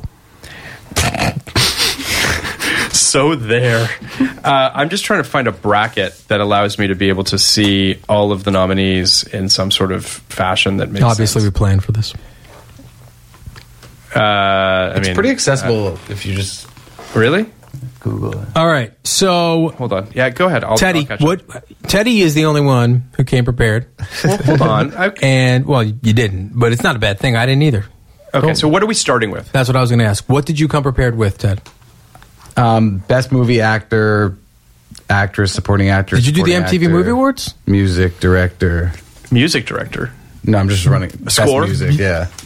Song. Oh wow, you did all the- animated, original screenplay, cinematography. We're not going to. I think we're. I think we let's go. should do- Let's go top eight. Yeah. we're, we're all writers, so let's do the We'll do screenplays. screenplays. and we'll do the four actors. We'll do Yes. director and picture. Okay, so let's start. We'll start with screenplay. Start with best original screenplay. I'll run down the nominees. All right. The nominees are. Uh, I hope these are the real nominees. Get Out. Get Out. Jordan Peele, Greta Gerwig for Lady Bird, uh, Guillermo del Toro and Venice Tiller for Shape of Water, Martin McDonough for Three Billboards, and Kamal Kamal Nanjani and Emily Gordon for The Big Sick. Who What do wants you to go think? first? You go. Um, I think Lady Bird's going to win. Uh, I think Get Out's going to win. I actually wrote Get Out or Lady Bird. fucking pick one. I'm going to go with Lady Bird. Uh, Okay. I, I mean, I think I, I think Lady Bird. I mean, I'm I'm the same way. I think it's Lady Bird or Get Out, but uh, I think Lady Bird has a shot at winning something else. So do I. I think this is the best shot for Lady Bird, and I think Get Out should win. I think Look, Get Out should win. Get Out was my favorite movie this year. Get Out was a, an amazing great movie. script. It's a yeah, great movie. I feel like we spoke like minutes after. The thing about Get Out is that there's not a. And I mean, it serves in stark contrast to the movie we just talked about. There's not a single moment wasted, and I think that's a tribute to the screenplay, which is why it should win Best Screenplay. I agree. But I do think Lady Bird will win Best Screenplay. I think Lady Bird's going to win. Okay. Um, we can talk. let- Let's go through this, then we can kind of wrap Adapted up. screenplay. Adapted screenplay. You have uh, Call me by your name. Call Me by Your Name, Logan, The Disaster Artist, Molly's Game, and Mudbound. Now, Teddy, go ahead. I'll, I'll give some commentary at the end. Call Me By Your Name. yeah, I'm- I think the same thing. So, Call Me by Your Name is the only one that's nominated for Best Picture of this group. Um, it's also written by 92 year old James Ivory. That's Merchant Ivory, James Ivory. Like, this is the Yeah. this is where you place your money. This is the, this is probably the biggest no brainer to me in the whole thing. The only spoiler could be Sorkin. Not for Molly's game. I would. I th- honestly, if anything, I'm just. I mean, I, if listen, anything's going to spoil it, I think it's going to be Mudbound personally, but Okay, because maybe. I think that there's a little bit of groundswell for that, and they got more nominations than anyone expected. it's true. But still, like left out of Best Picture. It's- Yeah. We're, we're talking Call Me by Your Name. Uh, win your pool with that one. supporting actress. We got Mary J. Blige for Mudbound. Uh, Allison Janney, I Tanya, Leslie Manville, Phantom Thread, Laurie Metcalf, Lady Bird, and Octavia Spencer for The Shape of Water. I am going to go out on a limb and I'm going to say Laurie Metcalf's going to win. Ted, I think, I think Laurie Metcalf's going to win too. wow, I'm going to go against who I want to win, which is Laurie Metcalf, and say Allison Janney. I mean, I think that here's the thing. I, I agree. Allison Janney has the wind at her back. She's first of all, she's Allison Janney, and everybody loves her. I, I mean, it's between the two of them. The question really becomes whether or not Lady Bird is going to leave empty-handed or not. And Oh, this is the other thing you thought was. I gonna think win. it's one of them. One of the one of the better shots it has. Oh, Okay, I just kind of look. I thought Laurie Metcalf was the reason that movie was great. As, I also thought Saoirse Rosen. I, I, lo- I really loved that movie. I really As thought Uh, do it was. I, yeah. thought it was a fantastic movie. But like Laurie Metcalf held that together in a way that not a lot of actresses could. Mm-hmm. I don't think Allison Janney's performance is honestly on the par. The, the role isn't on I par. think I'm not it was- disputing that. I think her performance was amazing. I think it's like I really liked her. it's almost the obvious vote. Yeah. Which is why maybe she won't win. Well, it's here's the thing. The reason Allison Janney, if I'm being completely honest, I, I'm rolling the dice here. If I was a betting man, if I was actually putting money on Yeah. this, I'd probably bet on Allison Janney. Same. Because I think that Allison Janney's career, I think people love her with good reason, and that's why I think she's a very good chance of winning. I'm just wondering whether or not Laurie Metcalf weirdly kind of maybe has a shot and Totally agree. anyway. So this is an interesting one, Best Supporting Actor. Yeah. I look forward to this b- being given out because the nominees are Sam Rockwell, William Defoe, Woody Harrelson, Richard Jenkins, and Christopher Plummer. Yes. If Sam Rockwell wins, Yes. I think we can kind of see where the night might be going. I think Willem Dafoe is going to win. I think I think the the pendulum has swung back. So that's what I'm going with. I mean, I like that notion because, and first of all, I think Sam Rockwell's great. I love Sam Rockwell as an actor, and he's got a great body of work. In this Minus one movie, minus but- the Green Mile, uh, and I and I mean, I, I just have complicated feelings about Three Billboards just in general. Me too. Um, there's a lot of things that I really loved in it. I left that theater thinking, "Wow, that was a really good movie," and then it just hasn't sat with me great. Um, so I've had my problems with it, and and Sam Rockwell is one of the few people that makes a completely unearned turn seem palatable. So that's something. Um, I would love to see Willem Dafoe win, but if I again, if I was betting on it, I'd bet on Sam Rockwell. I think the three of us are in a unique position to say that Sam Rockwell was reprising his role in Green Mile. kind of was. I texted You- Kenny that. Uh, He was the Sam Rockwell in Three Billboards. Is just the guy who didn't go to jail. The same guy. Rick Carter. he- I love if you can have Ten- seen Kenny's Ken- face, like same guy, Ten same quadri- guy. Well, he he may have been ten quadrillion years old too. He's just continuing It's to true, live and it's true. just outliving everyone. So I, you guys, Willem Dafoe's going to win though. you do. I I hope so. I also he's great. Now. I also honestly, first of all, looking at this list, like I Yeah. haven't seen all the money in the world. neither have I. Woody Harrelson and Richard Jenkins.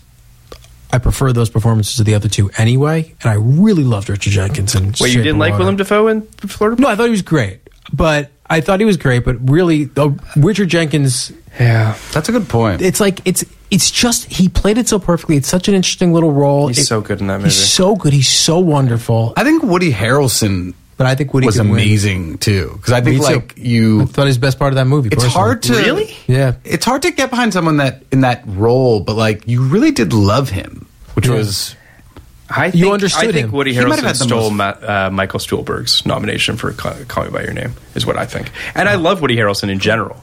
I Have do. you seen all the money in the world? no. Neither have I. That's what I just said, but I, I Woody Harrelson I think is good in Three Billboards, but I it kind of feels like Woody Harrelson playing Woody Harrelson a little bit. Like I, I don't. Feel, I'm gonna it- waffle and say you convinced me. I agree with you. Perfect. Moving on. let's do best actress. Best actress: Sally Hawkins for The Shape of Water, Frances McDormand for Three Billboards, Margot Robbie for I, Tanya, Sara, uh, Saoirse. Saoirse- Jesus Christ, Saoirse Ronan for Lady Bird, and Meryl Streep for The Post. Um, I am going to. My gut says it's Frances McDormand. So we're going in the same direction here. But I, I, I, but I, could tell. I, but I, I kind of feel like Saoirse could be a spoiler. I think Frances McDormand is definitely gonna win. I think she's definitely going to She win was a too. force of but nature. I She's a can force in that movie. I can sense where Phil is going with this, and I am going in the same place. So Uh, I also want to say I caught, I think, like 20 minutes of Fargo the other night was on, I don't know what it was on, but it was on TV. Um, she's so fucking good in that movie. probably makes you probably makes you appreciate Three Billboards even more. I'm just like, my God, Yeah. she's so fucking good. And she's just, and she's also like, I, I, honestly, I kind of want her to win just because I want to see what she says when she gets up there. Because it's just like, she's clearly a bit of a kook. She had the best line of all time. She says it's all about representation. I want to thank my agents, my managers. Yeah. It was amazing. Yeah. Wait, when she won for, I think for it was the Fargo. screen actors. Oh, okay, sorry. Because you know we're talking about representation, Yeah. like women and Yeah. minorities, and she's talking about her agents and her managers. Well, did you see when she when she won for for Fargo? She gets up there and she struts across the stage, and she's like, "There's just no way to keep composure in a moment." Like she's just like, she's just great. Um, and also, by the way, like she loves all the movies that are. The thing about her is that you get the impression that she's a person who puts 150% of herself into whatever project she's working. I mean, short of Transformers or whatever movie she's whatever. But like this feels like a project she kind of produced and built and made happen and you know she I- doesn't I can't do, begrudge that. She doesn't do movies like this as often as it seems. it's true. Right? Like she does. She Doesn't do that doesn't many movies. She doesn't take the. Yeah, she hasn't had a lead role like this. I think in like four years. been a while. So As she took the stage at the Golden Globes, though, it felt like she had like somehow transitioned almost into like Meryl Streep. Totally agree with you. Yeah. territory. Like, yes, yes, yes. she Which totally. she will very- do at the Oscars for sure as well. that if she happens wins. every once in a while with actors Yeah. as they get older, where all of a sudden you're like, "Oh my god, elder statesman." Yeah. 100%. Yes, It yes, yes, happened yes, with her. Oh, yes, yes, yes. So, our, So wait, you you picked who did you I'm say picking Frances and you're McDormand. pick- you prefer, okay. Uh, actor? This is an interesting one because you got Oh, you I got think it's pretty obvious, but okay. But it's interesting. You got Timothy Chalamet, Daniel Day Lewis, Daniel Kaluuya, Yep. Denzel Washington, Gary Oldman. You can basically cross out. I think you can cross out Denzel, probably Daniel Kaluuya. At DDL. least. I think you can cross out DDL. Do you think it's think- DDL? No. yeah. I don't think he's got a chance. or Dan Lewis. I would. as, uh, I as wouldn't. I Ben wouldn't cross Austin out said. Dan Lewis or Tim Chalamet, but I Uh, mean, Gary Oldman has this in the bag. I think if someone's going to spoil it, it, might be Chalamet. I'm going to pick Oldman because I agree with you. But like, what a what a weird little run for this movie. You know, no one, Darkest Hour? Yeah, no one really cared about it. Yeah. No one really acknowledged it. And the, But this all, is a career award. there wasn't a great male performance this year. I mean, maybe Timothy Chalamet, but Daniel- Oh, no, I Lewis think was Daniel Kaluuya was fucking incredible. great. Daniel Kal- Daniel Day Lewis or Daniel. Daniel Daniel Kaluuya Kaluuya, was yes. amazing, but Daniel Day Lewis was unbelievable. Well, I love Phantom Thread. Yeah. I loved Phantom I think people are judging Daniel Day Lewis based on previous Daniel Daniel Day Day-Lewis. Lewis movies. Yeah. But like anything he acts in, he's by far the best actor. Well, eh, I, listen, I I loved Phantom Thread, and I think that if I'm being completely honest with myself, it's probably my favorite film of the year. I think that Lady Bird is probably number two, close number two, because I loved both of them. It was actually kind of a great year. I think it actually kind of shaped up in the end to be a to pretty. me solid this year. was an unbelievable year Yeah. but what's strange about this year is that there isn't a clear-cut best picture Let's Yes. let's hold off on that conversation. actor. We're saying we're all. I- I saying got the same Oldman, thing. too. Okay. dan day-lewis Oh, you Director? got you got Dan Lewis. Really? swan song I mean, if they give It's him not impossible. four Best Actor awards, would be amazing. Mel Catherine Hepburn. Um, I don't think she had Best Actress for four. four. Uh, she has four Oscars. I don't know if they're all Four best Oscars. Yeah, they're not. actresses. She has a couple supporting. Um, Best Director. best director. Now you got Guillermo Guil- Guillermo del Toro, Christopher Nolan, Paul Thomas Anderson, Jordan Peele, Greta Gerwig. I assume our listeners know what movies these people directed. Um, All signs point to. well, Guillermo. Yeah. I think it'll be Guillermo. I do, but I don't sure. think that necessarily means Yeah, I don't. I th- I mean, listen. Statistically speaking, the DGA predicts best director. I think it's over ninety percent of the time, or some staggering number like that. So it's a most likely that he's going to win. Um, didn't happen Who last do you year. think Weird could- things are happening. it didn't happen last year. who's the dark horse for you Greta Gerwig. yeah That's kind of I, I, there's a pattern you're sensing here, which is I feel like Lady Bird could be the movie that spoils a lot of these, but I also just don't know that it has uh, that much love in the guilds. It's really hard to say. So the I- but I who'd you think- have for best director? del toro All right, so beautiful film It's a great film. I, I mean, I, I think there's a little bit of fat in it, but and it might be and there might be a little bit of fatigue because what's happened this season is you've had these movies kind of stick their head up i'm the new favorite then Yeah. go down stick their head up i'm Yeah. so t- and when the nominations came out and, and shape of water Yeah. Mm-hmm. lapped the field right they had what 13 and the next m- most had 7 something like that it did seem like shape of water was going to win that's exactly what happened last year with la la land right it really seemed like la la land was going to win um, and even last it's year different. well last year was it was more de- it was more definite that La La Land was going to win. This year, Yes. as I said to Phil when the nominations came out, there's six movies, and I still think there are at least five movies that could win. So you have Picture? the movies, yeah, you have the movies that can't win, right? You have the post certainly can't win. the Darkest Post can't Hour win, isn't going to win. Darkest Hour can't win, Phantom Thread can't win. phantom thread could win No. Uh, as much as I wish, I just don't think it has. it. Phantom Thread probably won't win, and Call Me by Your Name probably won't win. Yeah. The other five movies could win.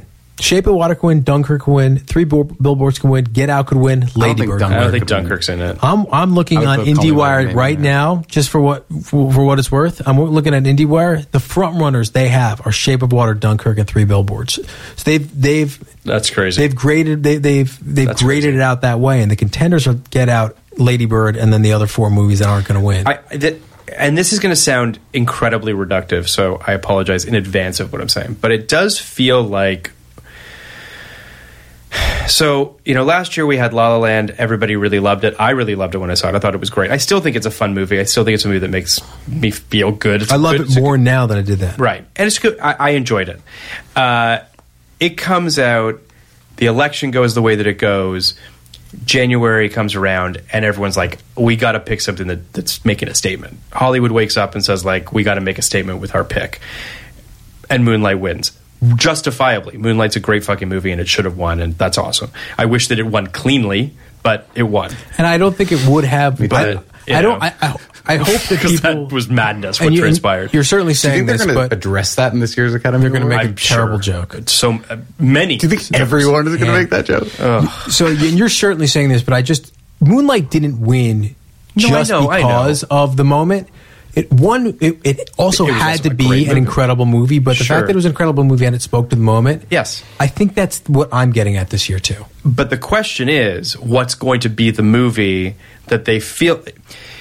Coming into the last like couple weeks, I was starting to feel like there was a huge push behind Three Billboards, and it felt like it felt like the front runner, and it felt like the thing. But then online there's been a turn people are not loving it and, and i'm starting to sense that it doesn't have the love that it did let's say two three weeks ago shape of water has just been sort of steadily being there which is why it might be the one that wins but i also think the reason that i say ladybird honestly is i feel like and it's why i think greta gerwig's got a better shot than people are giving it credit for i just think that right now this industry rightfully wants to support women it seems and, it, and hopefully that's true and i wonder whether or not that can turn the tide toward the movie. I don't know. And by the way, I think Shape of Water is uh, morally a great movie, and it's got great a great message to it, and I I liked it, and I'd be fine with it winning. I just don't know that there are people that are really excited about it. There are people that are excited about Lady Bird, and there are people that are excited about Get Out. Like that's a movie that people are excited about. That's why I'm just like just not 100% sure that Shape of Water has it in the bag. So what are you going with? For picture, Yeah. this is where I say Shape of Water, but I mean kind of, yeah. Okay. Shape of Water. I oh I thought the whole time you were going to you you you were Yeah, I you, were, know. you were going towards Lady I'm so. Bird. I'm, I, I honestly, I'm like 50 50 on it. I I'm going think to it could be say Lady it. Bird, I think Lady Bird's going to win. Um, which uh, would be great. I which think would- Lady Bird's I would- going to win because I truly think. Look, I think Get Out's the best movie. I think Lady Bird's the second best movie. I think they're They're both great movies. kind of head and shoulders above the other movies, which are also very, very, Very- good movies. well, I mean, but I love Phantom the, I Thread, Uh, love those two movies more than I will love any of those other movies. Um, To me, the, each of the nominees, um, potentially excluding the post, could I would be pretty happy to see any of them win. You didn't like the post? I, uh, no, I didn't like Okay, it. Um, fair enough. considering your brother's definitely going to be listening to this podcast, I thought the Brother post. involved I thought in the post? brother hates No. those. I thought the post went out of its way to attempt to be current in in a way in ways that it didn't need to be, like when In terms of making a statement about the current administration, yes, and the media I, he- I, I, I hear that. quoting Aristotle when the decision was passed, like praising the value of the free pe- press That was their actual thing, though. that I mean, happened then. yeah, that. Do you like the that was- movie now? That was Yes, in the I like statement it by the more. Supreme Court. I mean, the Supreme Court made that statement. I mean, here's. In the newsroom, someone read that out loud like that. I mean, That's that, that's the leap. the leap is That's- that somebody read it out loud, Come on, or that, or 100%. what it The was fact that, that- the they fact were that the reading. words were- the fact that the words it felt were like they there. were celebrating themselves as a free press. Well, h- here's my thing about the post, which I think is unfairly being maligned, and I don't completely understand I agree why with you. I this don't is the really- movie that people decided like book this movie. Like, It happens every year to some movie, but I don't I know was why just it was. I like, the wow. could be post. This convinced. one- I could totally be no, convinced. I mean, I, I'm, otherwise. I'm not trying to convince you. I'm, I'm merely saying that I saw the post. Thanksgiving weekend, WGA, before it came out, they did a screening of it. I went with a couple friends. We left that movie and we were like, that's going to win Best Picture. I know you texted me. and I was like, this movie's great. It's the best thing Spielberg's done in a decade. It was tight. It was two hours. Sure, he gilded the lily at the end, but he always does. And that's just what it is. And I was like, great. I can tell you right now that I will watch The Post 20 or 30 times in my life, if not more. It's a fun movie that moved for me. I love movies about journalism. And it just it just worked for me.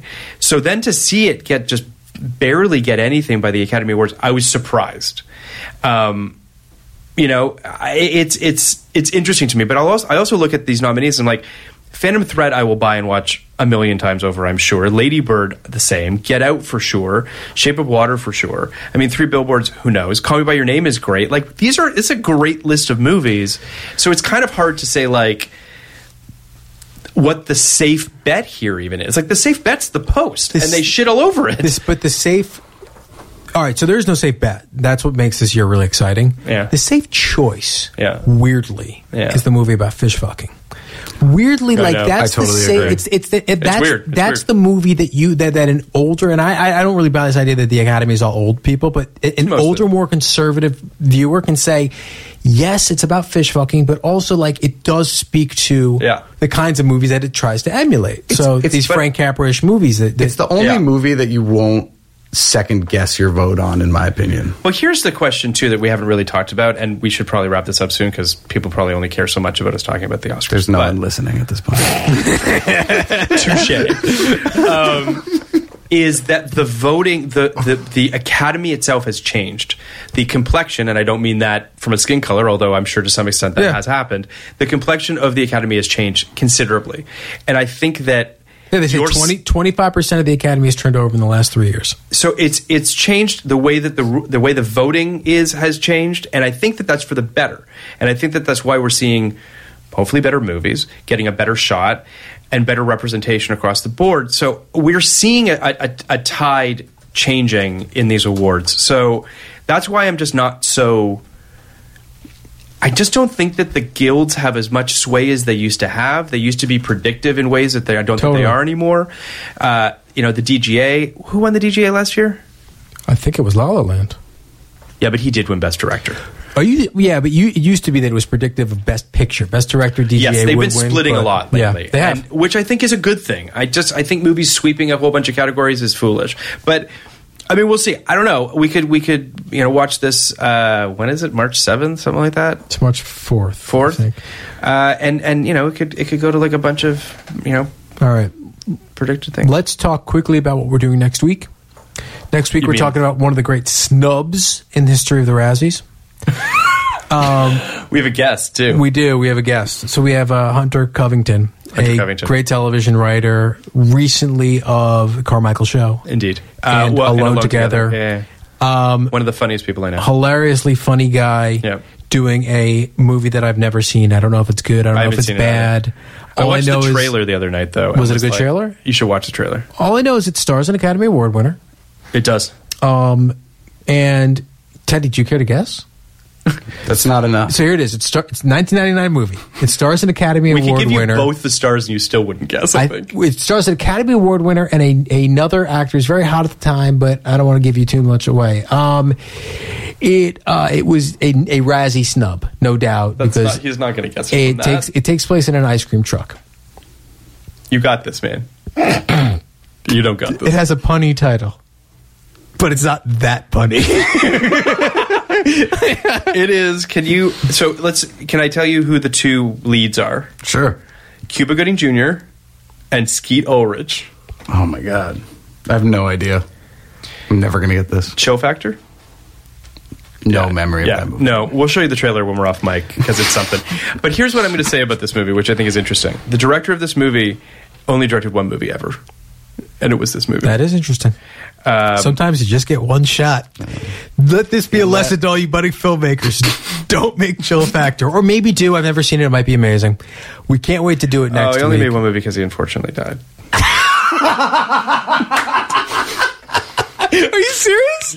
I mean, but he didn't die like that close to the movie, but close enough. Hey, died of, died of shame, obviously. Um, Oh, wow. so we're coming The back Chill next Factor. week. We're coming Around back his next career. week with Chill Factor. and it's going to be great with with, Hunter. Covington. very excited to see him. Teddy, do you want to plug your Twitter pro your Twitter name presence? No, he's not going to do I'm off social media. Why are you- I'm not even What? gonna promote this episode. it. That's fine. That seems like why not? Shit. I'm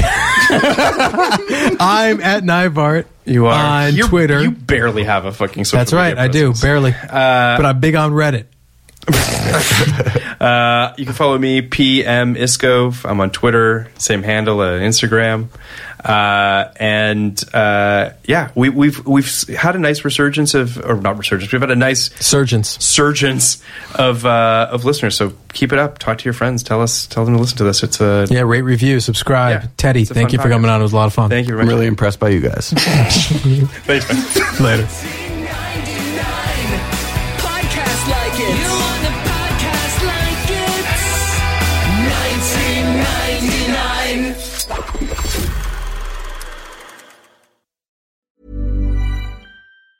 Mom deserves the best, and there's no better place to shop for Mother's Day than Whole Foods Market. They're your destination for unbeatable savings, from premium gifts to show-stopping flowers and irresistible desserts. Start by saving 33% with Prime on all body care and candles. Then get a 15-stem bunch of tulips for just $9.99 each with Prime. Round out Mom's menu with festive rosé, irresistible berry chantilly cake, and more special treats. Come celebrate Mother's Day at Whole Foods Market. Even when we're on a budget, we still deserve nice things. Quince is a place to scoop up stunning high-end goods for 50 to 80% less than similar brands. They have buttery soft cashmere sweaters starting at $50, luxurious Italian leather bags, and so much more. Plus, Quince only works with factories that use safe, ethical, and responsible manufacturing. Get the high-end goods you'll love without the high price tag with Quince. Go to quince.com slash style for free shipping and 365-day returns.